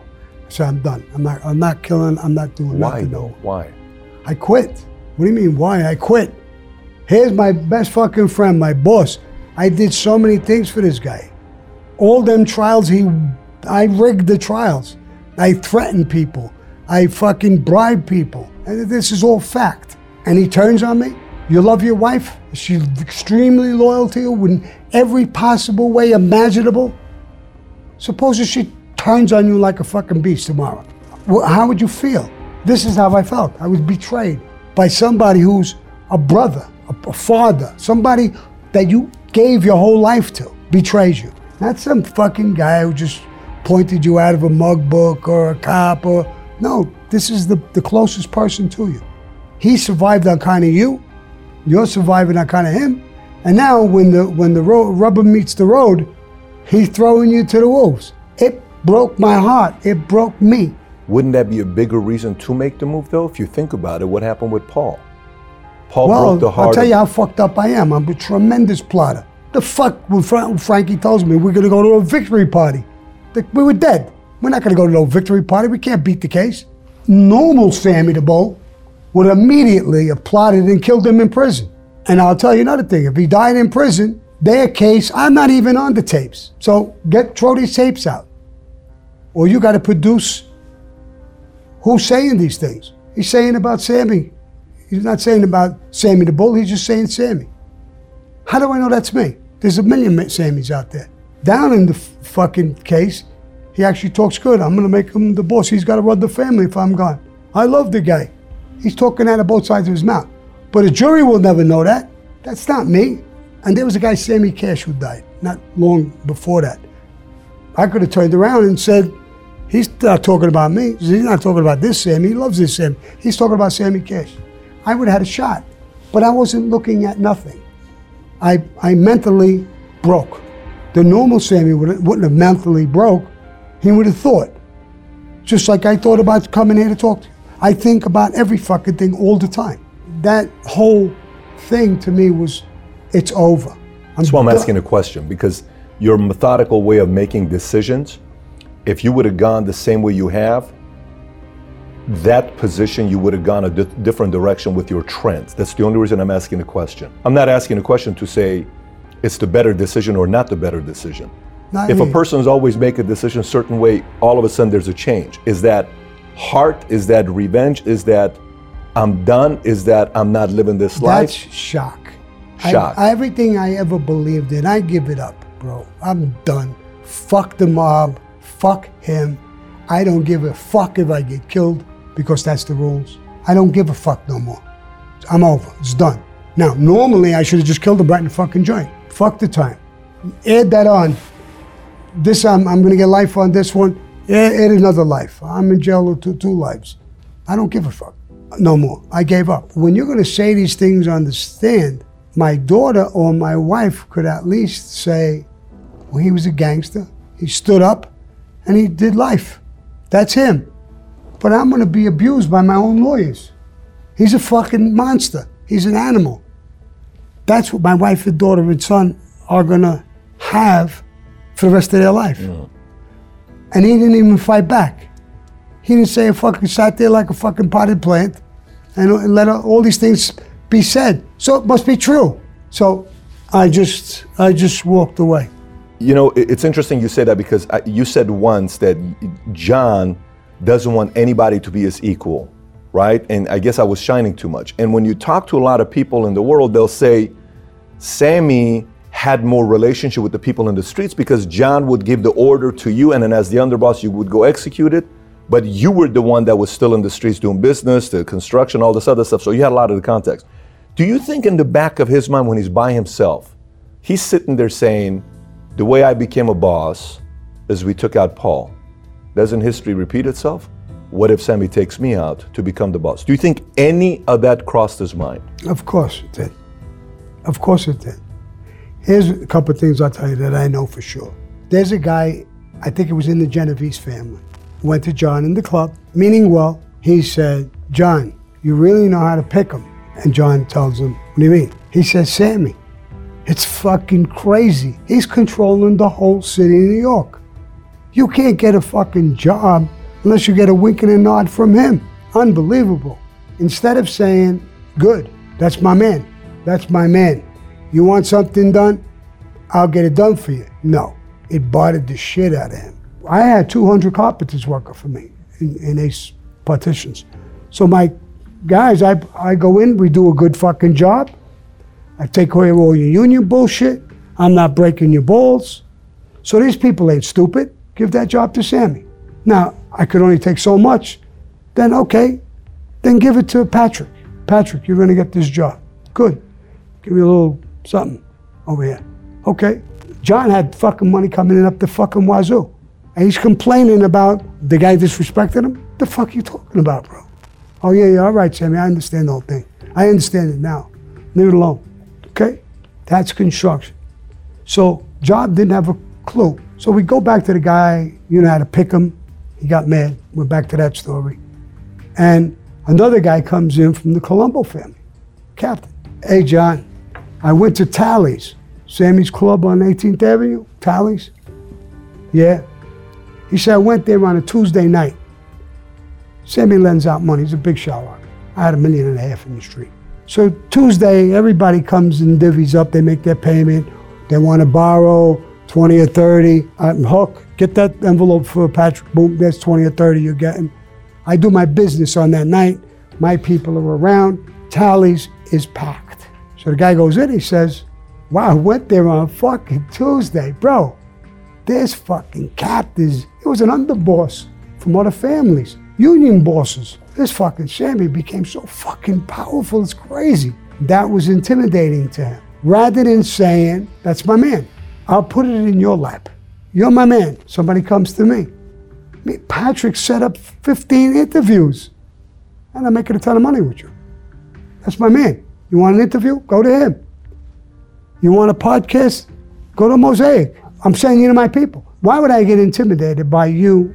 But I guess the power, but I, I think it was more ego. John had an ego like the Empire State Building, like me. If you ever see me walking with him, I'm holding the umbrella while it's raining. I'm one step behind.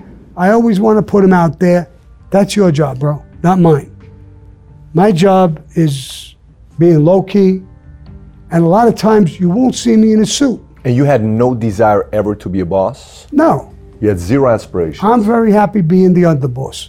Believe me, make me the underboss of your company. Watch how happy I am. But I don't want. I don't want to be a schmuck, and I don't want to be. You know, I want to be rewarded for what I do. Zero motivation to be a boss. Zero. I never really gave it a tremendous thought. Got it. Underboss to me at that time of the most powerful organized crime family in the country was way more than I ever thought. In other words, I never thought I'd reach that height. And I, he had five brothers in the mob. I didn't have no brothers, uncles, aunts, cousins, nobody in the mob. Because you know, a lot of times, great empires that fall, it's typically uh, internal flattery, who gets credit, who's getting attention, who's outshining who. How much were you having other peers coming up to you saying, "Hey, Sammy, look, man, amongst us, we know who runs the family. Hey, amongst us, we know who's." Was there anybody playing that game in your ear, or no? There was none of that flattery taking place. No, the only guy who ever did that to me was Nicky Scarfo. He was the boss of the Philadelphia family. One day, I got home late around 9, 10 o'clock. His nephew, Philly Leonetti, calls me up. Sammy, what are you doing? Nothing, I just got home. Well, what's up? He says, my uncle wants to see you. Could you come down? No, let's go down to Atlantic City. It's a two hour, 10, 15 minute drive for me. And then I got to come back. It's like four and a half hours. You, this can't, Sammy wants to see you. All right, I'm on my way. My wife says, where you going? You just got in. I got to go somewhere. I get in the car and I go. They take. He wasn't allowed in casinos, but he was in the hotel part. He was up on whatever floor. I come in. They take me through the casino. I go to the elevator. I go up there. I go in the room.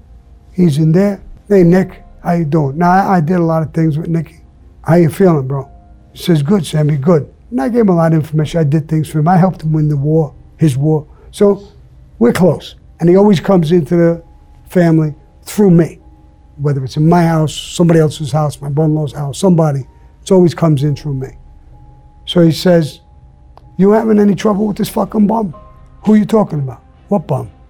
Who are you talking about? John. I said, bro, he's my boss. He's my fucking friend. Why do you want to talk to me like that? Why would you say that with me? Why would you do that? Sammy, Sammy, I, calm down. I understand. I understand what, you're doing. He wanted me to come in through somebody else, through Joe Butch. I didn't like it. I didn't like the smell of it. Why would he want to do it? From day one, I came through you. Why would he want to change that? I don't have a fucking clue. I don't have a clue. Maybe, maybe he figures I'm tired. I have no idea. But please don't don't don't put me on the street that we're gonna talk. I w- I wouldn't do that to you. Don't don't do that with me. All right, Sammy. All right, don't take it personally. But let me tell you one thing, bro. Come on, we're close. Let me talk to you. What? If you have a problem, let me know. I'm on your side, bro. He's saying it to you. He's saying it to me. If you have a problem, keep your eyes open, bro. If you have a problem, come to me. I'm on your side. Mm-hmm. Nicky, I'm exhausted, bro. I I thank you so fucking much. I gave him a kiss. I think I went for his ear. I think I hit him half on the fucking lip. Boom! I gave him a fucking kiss. I walked out and says, "I thank you so much, Nicky. I really, really do. It's nice. I'm just a little cranky. It's late. I'm exhausted. You want me to have somebody drive you home? No, I got my car. I'll, I'll get home. Don't worry about it." And then I went home. But it made me think: Why is a boss of another family out of state saying this? Now, Nicky's no fool. And Nicky wouldn't say that to me if he doesn't feel something's right. This was towards the end. And I've gotten other clues with things. But I still wouldn't go against my better judgment than to be loyal to John like a dog, no matter what happened. Um, you ever get a dog and you can beat him up sometimes? You give him a kick in his fucking ass. Three seconds later, he's wagging his tail at you. That's me. I'm loyal to anybody. Unless you fuck with me or betray me or do something crazy, then I'm do I'm, I could become your worst nightmare. I admit it. I could become your worst nightmare. I want to eat you alive. He hears these things, and and he's catching delusions, and he's now trying to move guys who were coming through me, very happily coming through me, pushing them in another direction. Why? You mentioned a lot of businesses that you did, and when you read about it, you, you got a lot of things that comes up. I mean, it was some construction, plumbing, the list is a long list, right? Drywall, flooring, you name it. How many of them were legit? How many of them were not? Was it a split between No, the they two? were they were legit. okay. they're legit to the point that they're legitimate business. But I have control to push it in another direction. But I have the power to do that through unions, through jobs, through Sure. this, through that. So I have that power, and I'm I'm bringing it to people who who are around me. People talk about how you ran businesses, whether it's the children of the deceased, fathers, or whatever it may be. Based on what they say, you can agree or disagree with this. There's a system. So a lot of times there's investment companies where they go in and their specialty is buying businesses and they're not doing good and they build them up and then they keep and they take revenues. Was your system the following system? I'm curious to know what you're going to say to this. System number one. Step number one, find a local profitable business. Number two, give them protection. Number three, eliminate the owner. Number four, take over the business. Number five, show up to the funeral. Would you say that was I never did partially any of the those things. No, Okay. no, that's ridiculous. I'm curious to hear about I it because never, that's I been never said killed, by I never killed a partner Okay. or, a, or a business associate. I never went into a profitable company and said, "Give me a piece, and I'm going to give you a pata-" I never did any of that. That's in the movies. That's not me. The government, after I cooperated, said, "How come nobody ever fucking ratted on you?" So it's the same question you're asking me in a different way. I told them, "Why would they?" Who, don't listen to Gotti on that tapes. Who did I hurt? What did I do? Everybody I did business with was extremely successful with it. Very few of them I had even contracts. I had verbal commitments. I give you my word, you give me your word, you keep your books. Why? Why would I do it that way? God forbid you drop dead, your kids take it, I got nothing to do with it. I'm not, I'm not going to control your kids. Your kids own it. So we have no paper. Don't even worry about shit like that. Unless your kids have problems and want to come to me, then I'll talk to them. But I never bullied my way into anything. When I had the drywall company, I had over 200 carpenters working for me. A contractor will call me up, Sammy, I am so stuck. I need 30 guys. Well, no matter who he calls, he can't get 30 guys overnight. I would go in with Joey Madonia. He needs 30 guys. We could shut down this and we could pull some from here and we could, good. Send them 30 carpenters tomorrow. How am I fucking hurting anybody? The guy got 30 carpenters. I'll give you another little example. I was partners with a Jewish contractor, a verbal. It's going to give me 10% of the project. It's a, a small high rise, not a big, big one. The job is what they call in construction a bastard. Everything under the sun goes wrong with it. No matter what happens, they order nuts and bolts, the fucking nut don't fit in the hole. Everything is a disaster. Every little fucking thing that could go wrong went wrong. So he calls me up, Samuel, I'm gonna, we're gonna take a beating here. Really? I mean, I know the job's a bastard, but how, how deep are, are we in the hole? My butler Eddie's with me. May guy, best advisor in the world for a snake, snake of a human being. But uh, what, what's the story? I'm gonna go in millions in the hole. Your end is maybe 250,000. Now, back then, 250,000 is 250,000 is a lot of money. Okay, let me, we'll talk, we'll see. Let's finish up the job and see where it goes and how it goes. My brother-in-law, as soon as I hang up, you don't have to pay that. Why not? He's a Jew. What is he going to do? He is Jewish, and he can't really do nothing. There's no paper, there's no nothing. You're right about that. But who the fuck is going to ever do business with me again after I do this to this guy? Who's going to do business with me? They'll do business, Sammy. You control the union. You'll be all right. I paid the 250000 I put up my end. Two or three months, I'm not exactly positive. Another fucking guy calls me up, another Jewish guy. He says, Sammy, I'm doing a project. I heard uh, you just got hurt over there. Yeah, yeah, we took a beating. The fucking job, nothing went right. No matter what, what we did, it just went, it went bad. He says, yeah. I heard a number. What, what'd you lose? Well, if you heard the number, tell me, what'd you, what'd you hear I lost? 250, 300,000. Well, 250 is the right number. I lost 250,000. He says, that is so fucking honorable for a street guy. I never met a street guy like you. I'm going to give you a piece of my job. I want you to protect me with unions and this and that and the other thing.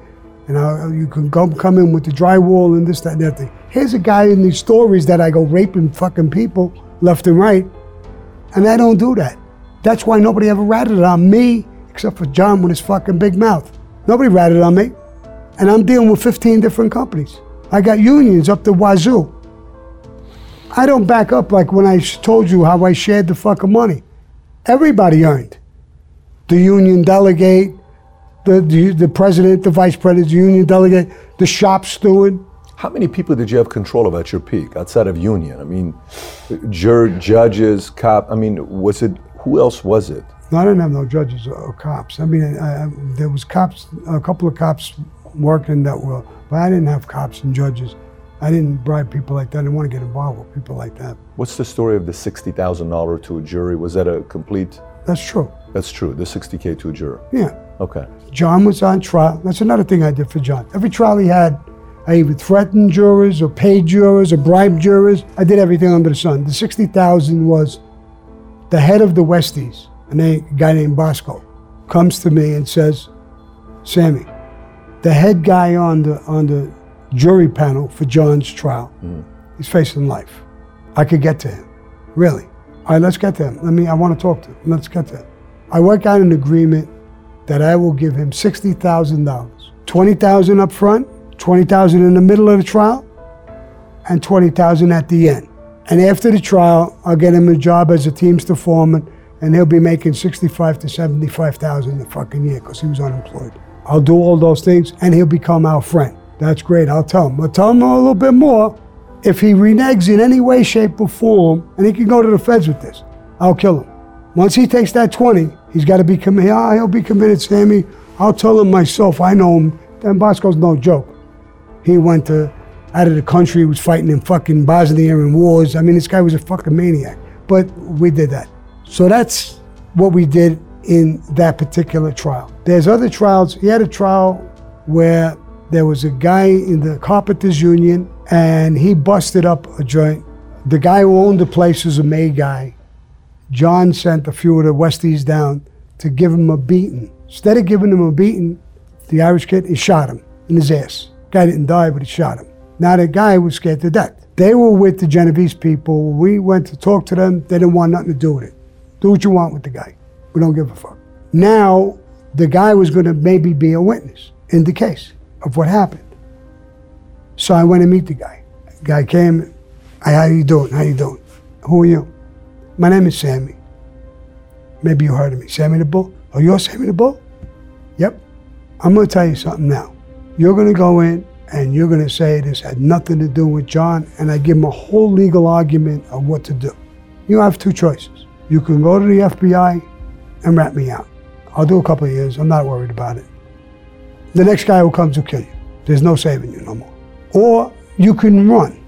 Just run the fuck out of the state. But you don't have to. I'll always be your friend if you do this in the trial. That's case number two. Two. John wants to sell me out after doing 11 months. Those are two cases. There's more. How do you process fear? So I've heard a lot of different things you say about fear. I've heard you talking to Diane Sawyer about what does fear really mean. You know, you're you're explaining from different standpoint, but did fear drive you? Did you have any fear? How did you view fear? Fear to me is that when I was young, I mean, I was doing a robbery and I got shot and, and, and all kinds of things. And all my life, I was in conflict of different things. By the time I got out of the military, even when I went in the military, there's a fear of going to Vietnam. They were bringing home body bags left and right. So I was surrounded with violence and this and that in every way you could look at it. When I finally hook up with the mafia, and I'm 23, when I went home, I said to myself, you won't live to 40. There's no fucking way you're gonna live to 40. You got maybe a 17 year run. So you'll either be dead before 40 or you will be doing life in prison. Cause you got you got no fucking you would do all this weird shit. You had accepted that. I accepted that and that eliminated fear. When I'm 40 or 45 and I'm doing things, I have no fucking fear. I'm in three mafia wars. The first one in the Colombo family was the second part of the Gallo War. Shorty tells me, and I'm a pup, no, I'm nothing. Shorty says, go home and pack your bags. Pack my bags? Yeah, we're gonna hit the mattresses. Back then, you didn't see movies like this. What are you talking about, hit the mattresses? He started laughing. He says, we're gonna eat, sleep, and shit together 24 hours a day, seven days a week. We're gonna try and kill the Gallos and they're gonna try and kill us. You're part of us now. Okay. I got a couple loans, couple of, I must have had two, three thousand, five thousand out in the street, nothing. I said, I just got to get the loans and I'll make some pickups in between. No, don't ever talk to me about money again. I got loans out there. What do you mean don't talk to me about money? Just what I said. This ain't about money. Fuck the money. You're even. They don't have to pay me? No. We'll give you money. We'll feed you. Don't worry about money. Worry about killing. Here's what happens, Sammy. We're going to give you a little fact of life. They're going to try and kill us. There's a lot of us. There's a pack of us. We're a pack of wolves. So one day, you want to go pick up your loan. You sneak away from the pack. They see it. Sammy every week tries to go pick up monies. You're going to get killed, for sure. You want to get laid? For your dick, you're gonna sneak away, they'll put that together. You're gonna get killed. You're horny, go jerk off. And fuck money. Forget about family, forget about everything. Hit the mattresses. I'm a young kid. I've been in gangs and I'm tough and I'm this and I'm that. This is a whole new fucking world. There's no way I'm gonna survive all this. This is fucking crazy altogether. I'm in fucking mafia war. I'm fucking 23 years old. This is nuts. I'll never survive this. So it eliminated fear. When we were going to take out Paul, Frankie DeCicco when he was alive, and John, and we were, you know, everybody knows the story. John with the tapes, and Paul got killed, and John Gotti became the boss. But that's not the story. What happened before? Who was involved? How many? What was the problems? Why were you going to kill Paul? Nobody asked that question. Nobody asked the question of you're sitting in the car at 5:30 at night in Manhattan right before Christmas. There's tens of thousands of people coming out of these buildings all at once. They're not going home now, hustling home. They're waiting for their families who meet them. They go eat, they go see the lights, they go shopping. The, the crowds are astronomical. Nobody asks, what were you doing? What were you thinking in that car with John? John was my driver, by the way. I had the walkie talkie, I had everything. So when we're talking about that, let me get back to that. We're talking about the hit. John says, we could do this and we could do that. And I says, an idea. And he says, no, let me. So Frankie DeCicco says, oh, Frankie DeCicco knows I was involved in two wars already with the Colombos, and then with Nicky Scarfo in Philadelphia. So he says, no, no, listen, Sammy's done this. Let him plot this out. And I plotted that hit. I'm the guy in the car with a walkie-talkie, with a gun. I made myself a backup shooter. So there's 11 people on there. We're going to kill Castellano. So there's crash car, backup shooters, the four guys who are going to shoot. Everybody's in place. What's my position? I'm a backup shooter. I'm in the car and I'm calling the shots. While I'm sitting in the car, it's packed, and I'm my eyes are all over the place. There's two fucking cops on the corner, and that's only a couple hundred feet away from. Me. I says, "Oh my God, this comes down. These cops are going to pull out their guns and make a move." My job now, the guy who's not pulling the trigger, is to go there and kill them, so that the shooters can get away. So when you say, well, you weren't the shooter, my job now is to kill them. And I'm sick. I don't want to kill these two cops, but I know what my job is. Thank God, just before they came, they turned around and start walking up the avenue, chatting the other way. So they weren't there. There's actually a cop, from what I know and the government knew, who saw it. And the FBI asked them, why the fuck didn't you pull out your gun? He said, This was so fucking professionally done. I'm not a fucking fool. There must have been backup shooters or what. This guy was 100 feet, maybe 75 feet ahead of me. If he would have pulled out a gun, he was right. I told the FBI he was right. I would have killed him. I would have told John, pull up. I would have jumped out the fucking door and killed him. So he was right, this poor bastard, whoever he was. That again, going back to who's the shooter. Let Alley Boy go shoot him, and you think from the background. But you're not afraid. Fuck no. I'm- Teddy Atlas said you went up to him to want to train with him boxing, and he talked to you about a fear, and you said, I'm not afraid. He says, every boxer's afraid. Teddy Atlas is an asshole. Teddy Atlas was with somebody, his brother, cousin, or some fucking body he was with. So he had to say these things, I think. But he did ask me that question. I would box, I would train with not him, with another guy, and but he knew.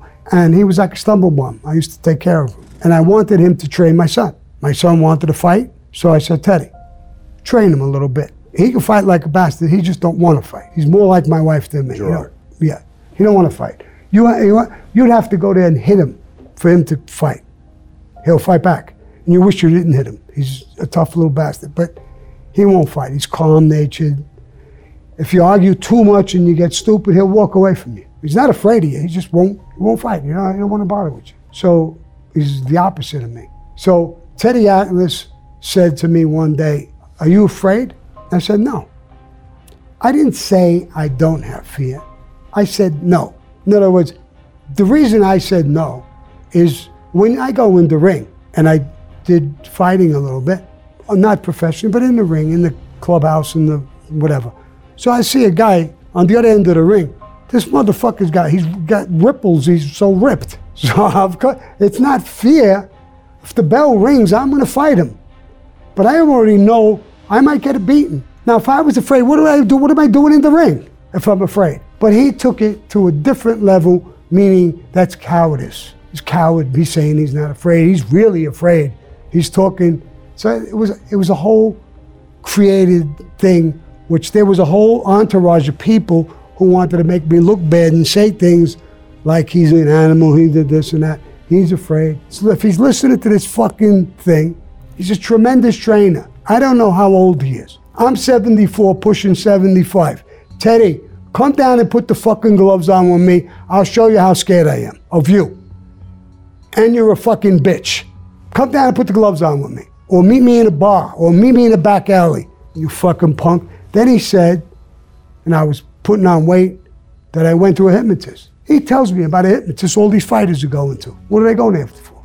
For diets, for this, for that. So I hooked up with the hypnotist. He was on the program too. And I, he says, What do you want? Nothing. I want to keep up my stamina, number one, so I don't lose, you know, stamina. And I want a uh, diet, you know, that keep me away from doing certain things, eating certain foods.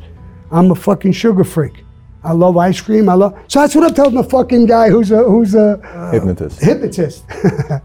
and they make a big deal out of it, like what I was doing.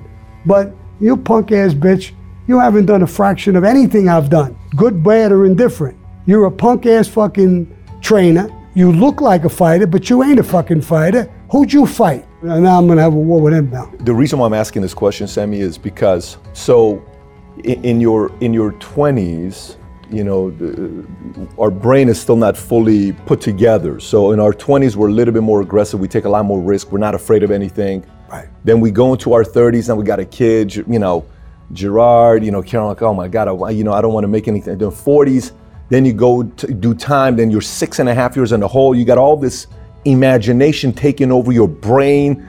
There is no, am I going to live? Am I going to die? Then you get out, then you're set. So are there fears, concerns, things that keep you up at night right now? Like your imagination sometimes probably takes off going back. Does it ever, or do you have a hold of it today? I got a hold of it today. You know what I'm wor- worried about today?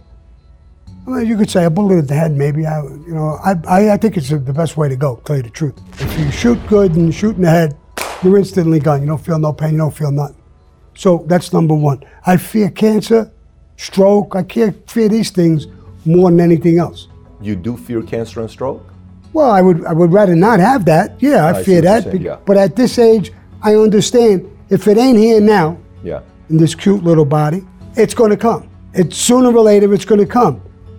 We all there's an end.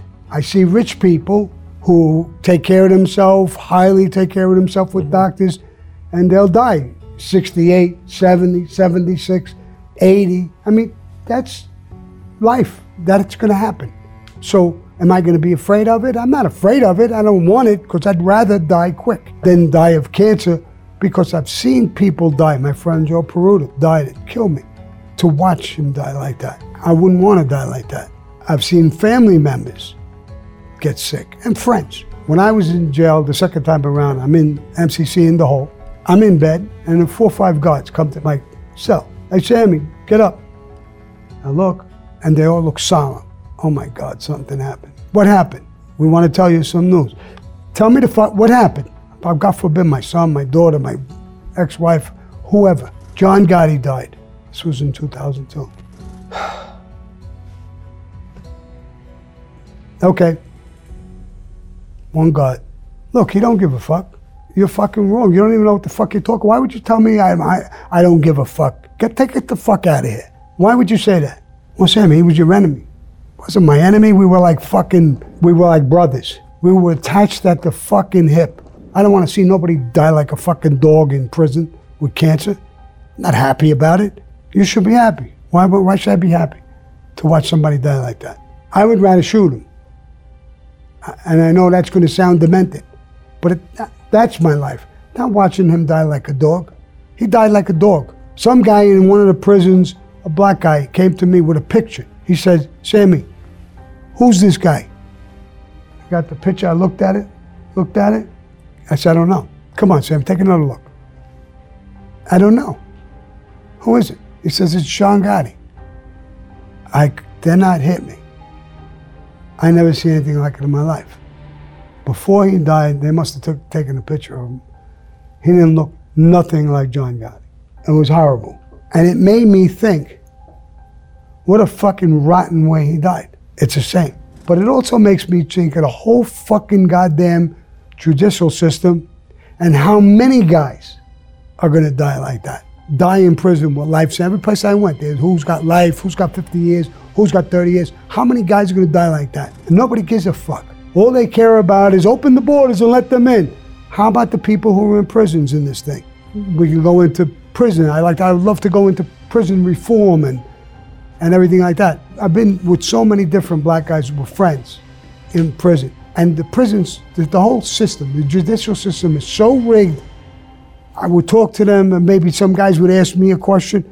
It was so fucking rigged. Because, and here's how it's rigged. This poor guy, he's broke, he's coming out of a ghetto. So he don't have a fucking lawyer. They give him a lawyer. Or he gets a cheap ass bullshit lawyer who's really not even a lawyer, he's a jerk off. A horrible lawyer, I'll put it that way. And he gets an investigator they hire. A drunken ex cop who's his investigator. This broken down lawyer, this broken down cop, is going to fight his battle against, there's four, five, six excellent attorneys working on your case to bury you against that one guy who don't even know what planet he's on. And who's their investigator? The FBI. How can he win? And when you look at the system, they're even lying and rigging fucking things. And I don't want to say the younger agents I knew they weren't illegitimate, but look at some of them now. How they get things that they could go after Trump. They could do so many fucking weird things. So how does this guy stand a fucking chance? This poor bastard, and I got an eighth grade education, is asking me for help in my cell. I said, bro, ask the lawyer. I mean, I don't know the details of the case, and I'm not a lawyer. Ask your lawyer, wait until the end before trial, and ask him if he could get a plea. That's the best time you can get a plea. Because when they get close to trial, they don't want to even go. Sometimes they'll give you a good deal. Ask them if they can do that. And I feel so guilty even telling them that because I really can't tell them, you're fucking dead. You're dead. And if you go ahead with your case, instead of taking 10, 15 years on a plea, you're going to get lose the case and get 35 years. So I don't even know what to tell them. And then people would ask me questions because they knew I cooperated with the government and they would come over and ask me questions. The best answer I used to hear is that it's not perfect, but it's better than Ethiopia's law system. Now I'm in prison. What do I give a fuck about Ethiopia's legal system? I'm not in Ethiopia. and I don't even know where the fuck that is. But who cares about that? I'm in the United States. I got on my last case 20 fucking years, but the government. Listen what the, the sentence by the guidelines is supposed to be 12 on the low, 15 on the high. I got 20 because Sammy got a lenient sentence the first time. But I got a lenient sentence and I did it. What's that got to do with this sentence? But that's what gave them an upward departure. They gave me 20. Supposed to be doing 17 and a few. I did 17 7, more than I'm supposed to do. And I got lifetime supervised release and a $100,000 fine. And I lent them money. Even the kids who got pinched, and one, a couple of them flipped, says, Did Sammy ever buy the drugs? No. This is their informant. No. Did he sell the drugs? No. Did he go out with Jews, hanging out? No. They were kids. I was 55 years old. I, I wasn't going to go to clubs and hang out with them. So what the fuck did I do? I lent them money. When I took the plea, I told Lynne Stewart, who was my lawyer, I'm copping out to things, Lynne, on this plea. And there's reasons. There's another whole story. It'll be in the book. But I didn't even do. She said, What's the difference? I said, You want to know something? You're right. What the fuck is the difference? Whether they're talking about 50,000 pills, 100,000 pills, or a million pills. I guess it don't make any difference. I mean, let me ask you this question. Mm. So you're running a government, you're running a nation, hypothetically, okay, and you're thinking from that standpoint. You're sitting there saying to the one conversation, you said, I'm talking to this guy. Hey, get off the phone. No, right now you don't ever get off the phone without asking my permission. Here's how this is gonna go. We're gonna fight. You're bigger than me. You're probably gonna beat me. But don't close your eyes tonight because I'm gonna kill you. And I'm not worried about going to prison for two years. I'll do my time, I'll come out, it's not a big deal. You immediately go to the worst case scenario, right? And the worst case scenario is if you commit a crime and the government's gonna have some kind of a pun- punishment for you, and the punishment is going to prison, the prison doesn't scare you. So you got life penalty, which is death penalty. Hey, if you do this, we'll kill you. Let's take that part aside. You got imprisonment. What punishment could there be for you to not even think about committing that crime because you don't want to face the punishment. Is there any punishment that would have prevented Sammy the Bull from committing the pr- crime? No. So it's not the punishment that you're seeing. And I wouldn't have got, if I would have killed the guy on the phone, I wouldn't have got two years or I got life. life. And I understood that. But what I'm asking you is, is there any kind of punishment to change to say for the rest of your life you can't do X, Y, Z, or we're gonna do this? Where does it hurt to hurt the criminal where the criminal says, that that pain I'm not willing to put up with? Well, why wouldn't I take the? Uh, that's a good. That's a good point. It's a good point. I'll give you that. It's a good point. But take my point. How about these fucking people who just broke fucking laws against Trump and broke every law in the fucking book? They're not using the RICO law against them. They used it against us, the Italians, the black, the Hispanic. Why don't they use it over here? If Comey, he's the head of the FBI, somebody in the Justice Department, and somebody in this CIA and somebody in this organization, they're all hooking up and they all broke the law. Let's assume that's happening and that's true. Why don't they use the RICO law on them? That they can't win. They made the RICO. So the fucking RICO law is made for me and blacks and Hispanic and people you could put in prison. You want the people to look at us while you break the law. We're the crook. Worry about Sammy. Yeah, I robbed a hundred thousand while you guys are robbing millions. Listen, I understand the government better than anybody. You know why? Because they're all different families to me. The Democratic Party is the Gambino family. The Republican Party is the Genovese family. The fucking moderates is the Colombo family. The fucking media is this family. Hollywood is this family. They're all different families. Everybody's got a motive. Everything. Look at the whole fucking picture. It's all greed. It's all about money. The whole country. So if you look at it through my eyes, everybody's doing what I did. Everybody. Not everybody. There's legitimate people who are caught in the mix of this. I'm not talking about them. I'm talking about these congressmen and governors and people. They're caught all the time, left and right. What do they get? A kick in the ass, a boot on the slap on the wrist? Why is all these other people, that law, it's got to be so good and so bad? I told you in the beginning, you want to stop a lot of crimes? Give opportunities. We robbed as a mob, you guys are robbing.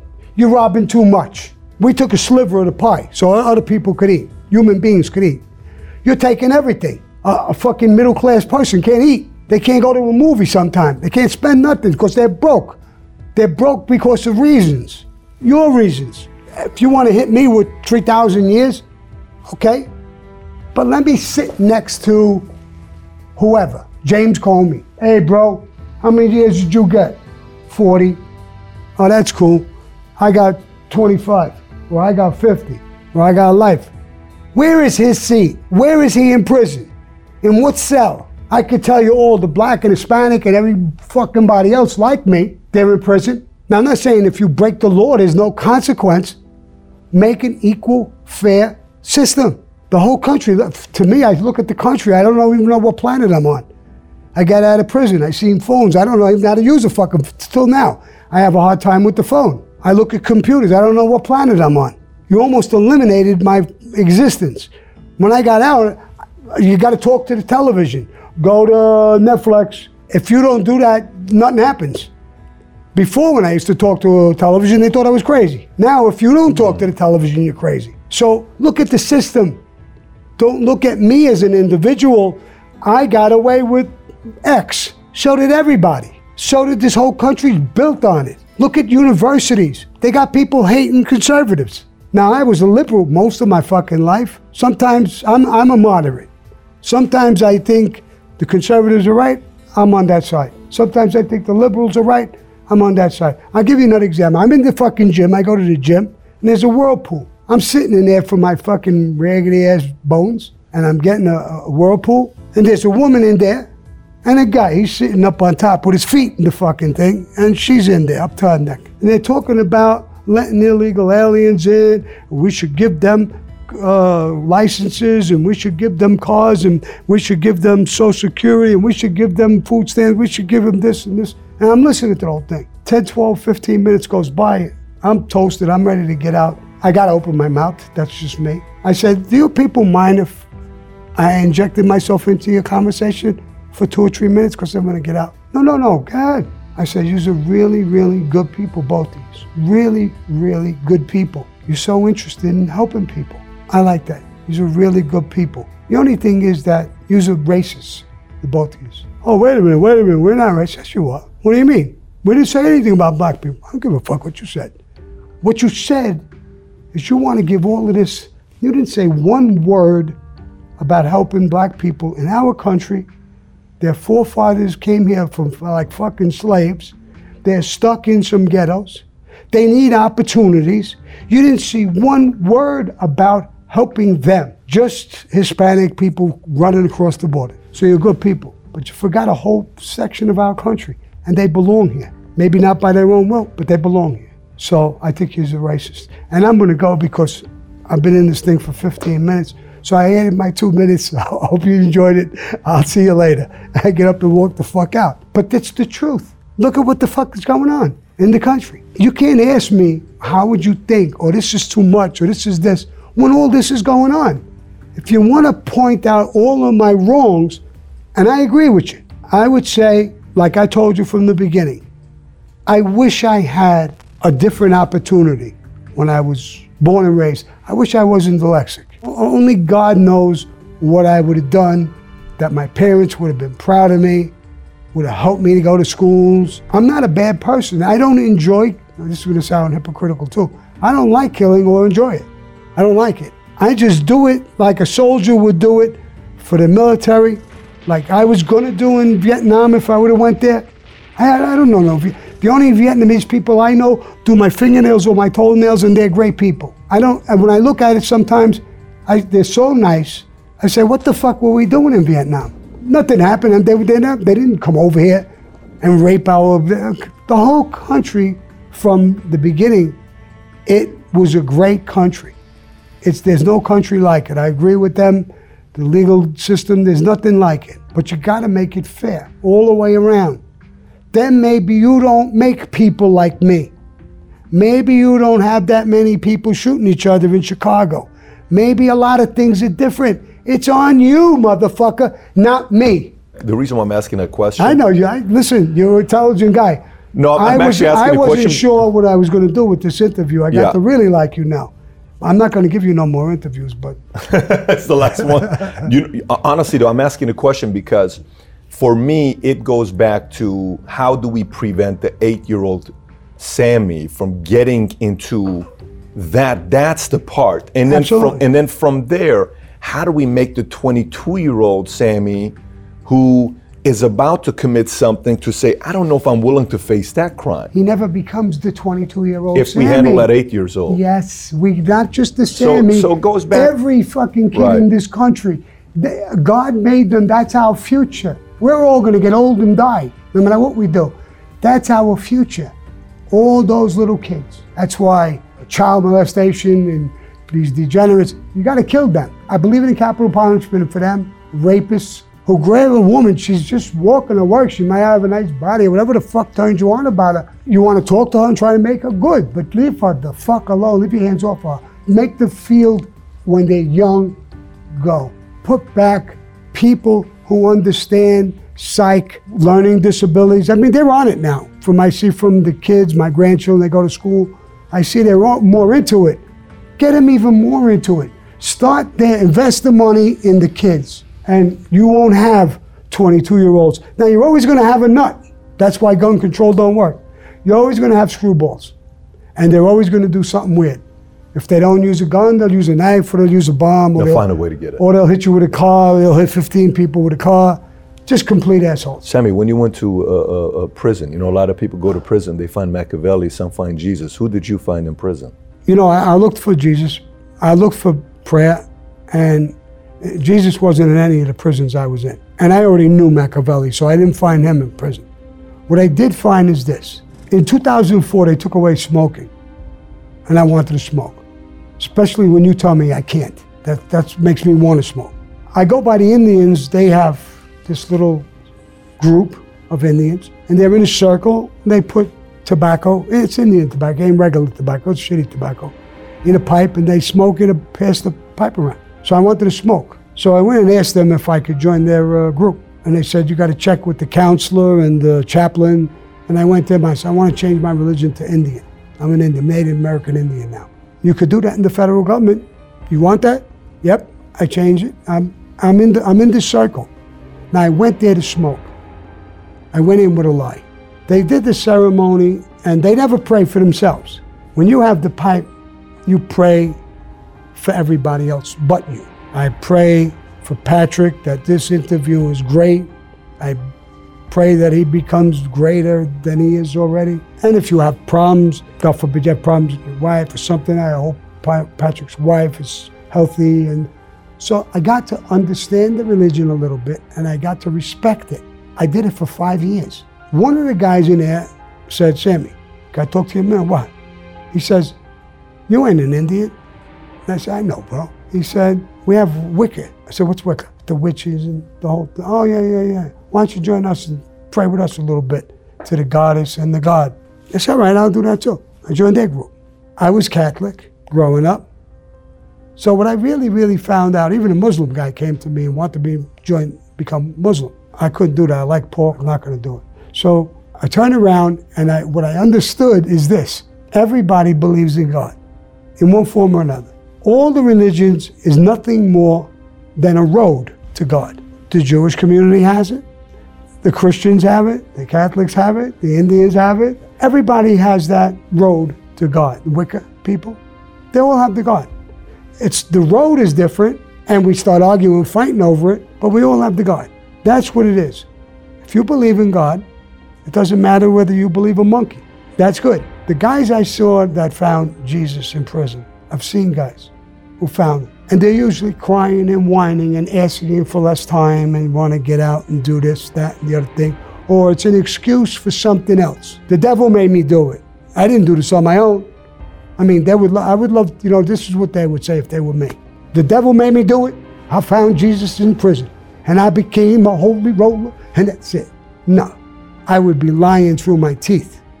And one thing God's going to do with me, I always said this when I get up there, if I get up there, He's going to say one thing about you, Sammy you're not a fucking phony or a liar. You tell it like you feel it. You did what you did, and whatever's going to be is going to be. But to start lying and crying, how are they going to face God? All them years of lying about Jesus, you didn't believe Jesus. Yeah, but I had to get out of prison. But now you got to face God. He's going to know you, you're full of shit. You go on the express on that train over there. Get the fuck out of here. So I don't know. No, that makes sense. I mean, it's it's your testimony, but uh, are you following any of the Epstein stuff? Because I know he was in the same section as you and Suicide Watch. Yeah. What is Suicide Watch? Did he kill himself? Was well, he suicide? What do you think? I, I was in 9 South. There's another one. There's 10 South. Okay. 10 South is extremely secure. I don't know if he was in that, but he had another celly at one point. So I don't think he was in 10 South. 10 South, you can't even breathe. The, when they give you your food, they, the guards can't feed you. They can't even open the slot. A lieutenant's got to come up and open the slot. If he's up there, I don't know how the fuck they would have killed him.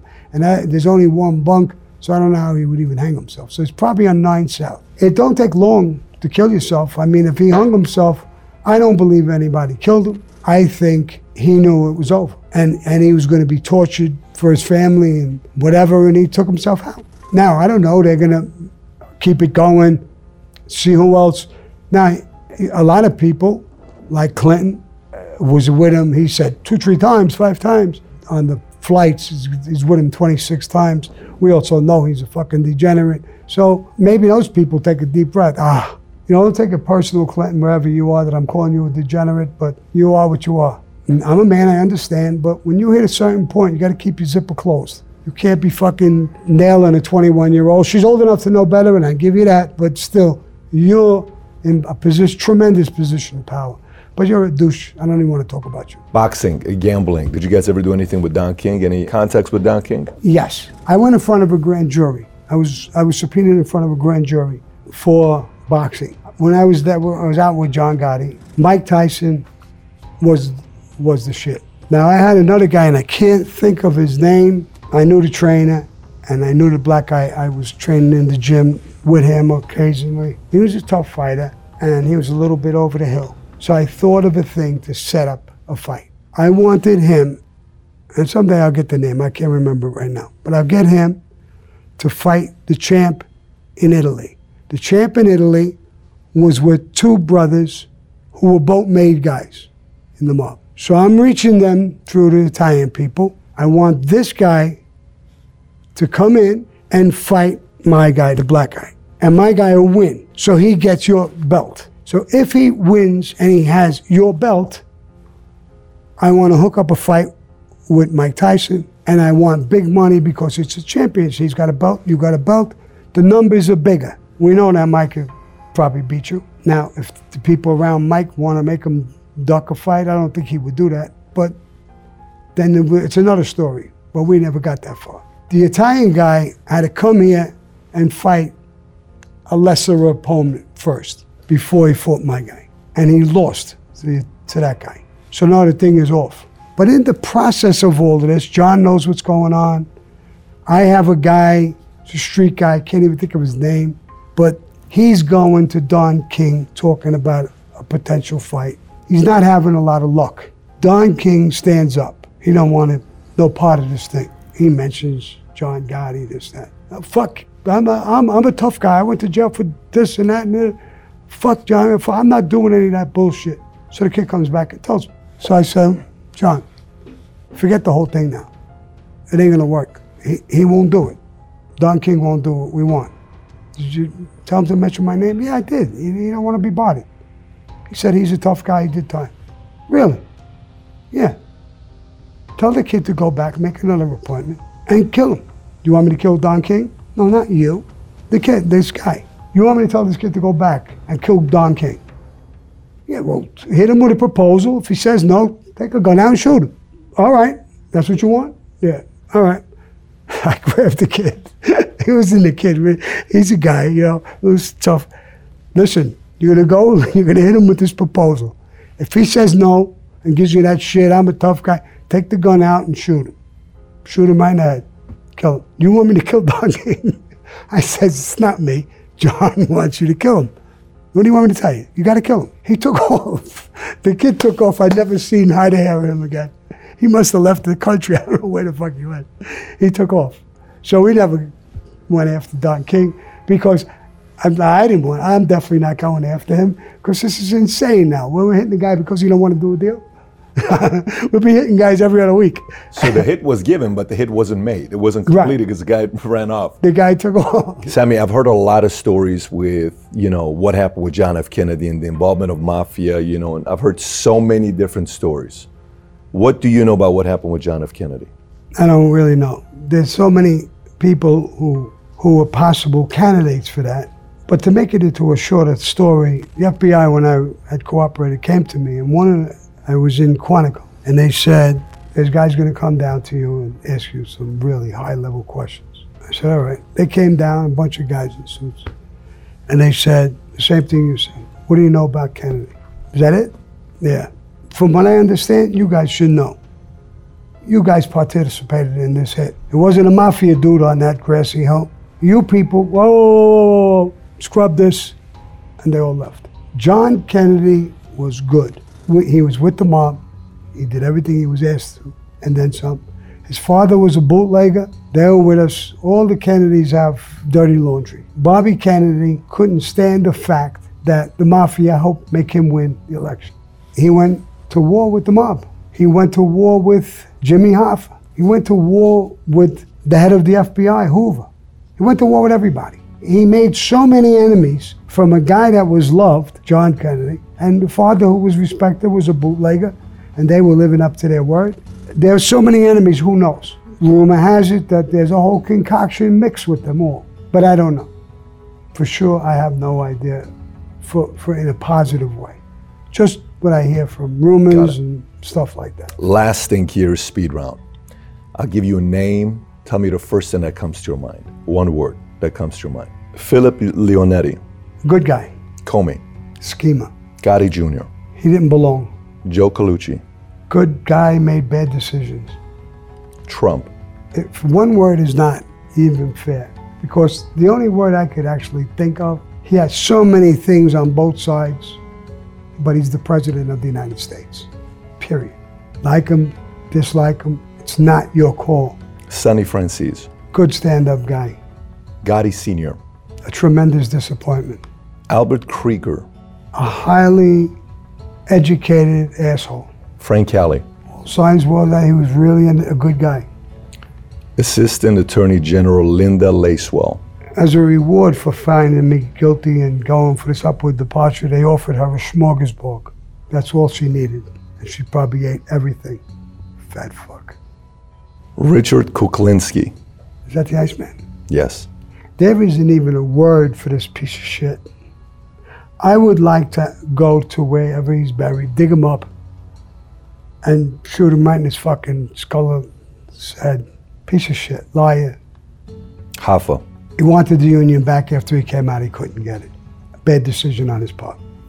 Sammy, final thoughts here with uh, what you're working on right now with the book and the podcast. She said it's a podcast. This will be coming out hopefully soon, not too long from now, maybe a month, a couple of months, who knows. But it's going to be me talking to people, other ex gangsters, agents, and myself talking about my life from soup to nuts, including this conversation now. So this isn't just you. This is you talking with other people as guests as well on the show. Right. Very interesting. Final thoughts, Sammy. You haven't done this for quite some time since April 16th, you know, 20 some years ago. World's watching right now. This is going to get a lot of views. This is going to create a lot of conversations. What are your final thoughts? After every negative thing that was said about me and all the lies, I'm amazed how many good people talk to me, deal with me, trust me from different businesses. I know that they're a little afraid when they first start, but once they get to know me, like my neighbors and people I'm doing business with all over the place, I have a tremendous, warm, trusting relationship. And it amazes me after all the bullshit I went through, there's a world full of real good fucking people. And I'm amazed by that. I'm enjoying that part of my life. I love my ex wife to death. She's my soulmate. She's not my wife anymore, but she's my soulmate. My daughter, my son, my grandchildren. If you could find something really pleasant after all of this shit, which I did, and I still do every day. And if I die tomorrow, this fulfilled me for all the pain and suffering I went through, and for everything I did and went through. This made me whole again. it Made me feel good about myself and about everybody around me. And I know there's people who will call themselves victims and say something. All you so-called victims, you you weren't a victim when your father or your brother or whoever was around and he was running around with me and killing people. That don't bother you. What bothers you is that I was part of killing them. I was part of their life. Now, there could be a situation, and I tell my daughter and my ex-wife and my son, if I die tomorrow, this was my choice, my life. Don't be mad at anybody. Be mad at me, I broke the rules. Don't be mad at the person who comes, if they ever come. Period. No regrets. Very few. Very few. I mean, of course, like a human being, everybody who wants to play Monday quarterback, is there things that I would do differently? Without a doubt. I still respect the life. I think that the people are left that are around now, that are in Cosa Nostra, the mafia, are doing the right thing. They're curbing themselves and curbing their appetite. They're using their head and they're acting like Cosa Nostra should have acted. Maybe in my era. My era was different. And the eras before that it was like the Jesse James days. It was a different ballgame. You're using your head. And you're, you're a tremendous example of quality Cosa Nostra. Stay away from killing, from all of that bullshit. Do your little bullshit petty crimes. There's not 50 million agents on your back. As soon as you start killing and doing stupid shit, then you're gonna wear these people around your neck. You'll become a target again. And I can guarantee you, I've been with them for a while. And then I also met, you know, everybody. I, I don't like to come. I already met a lot, a lot of agents that are really, really good people. Strong, solid, good people. Guys retired, still call me today, years later. How you doing, Sammy? How's this? How's that? how's Deb? How's I mean, they don't have to do that. I know we went back and forth talking about trying to make this work. You know, thank you for making this work and being willing to. We pretty much went through every question that we had. I mean, there was no holding back on the questions. So you were willing to be asked any of the questions. Sammy, again, thank you for making the time to come out and be a guest on Valuetainment. Appreciate you. It's my pleasure. You've been a pleasure too. Thanks everybody for listening. And by the way, if you haven't already subscribed to Value Valuetainment on iTunes, please do so. Give us a five star, write a review if you haven't already. And if you have any questions for me that you may have, you can always find me on Snapchat, Instagram, Facebook, or YouTube. Just search my name, Patrick Bet-David. And I actually do respond back when you snap me or send me a message on Instagram. With that being said, have a great day today. Take care, everybody. Bye bye.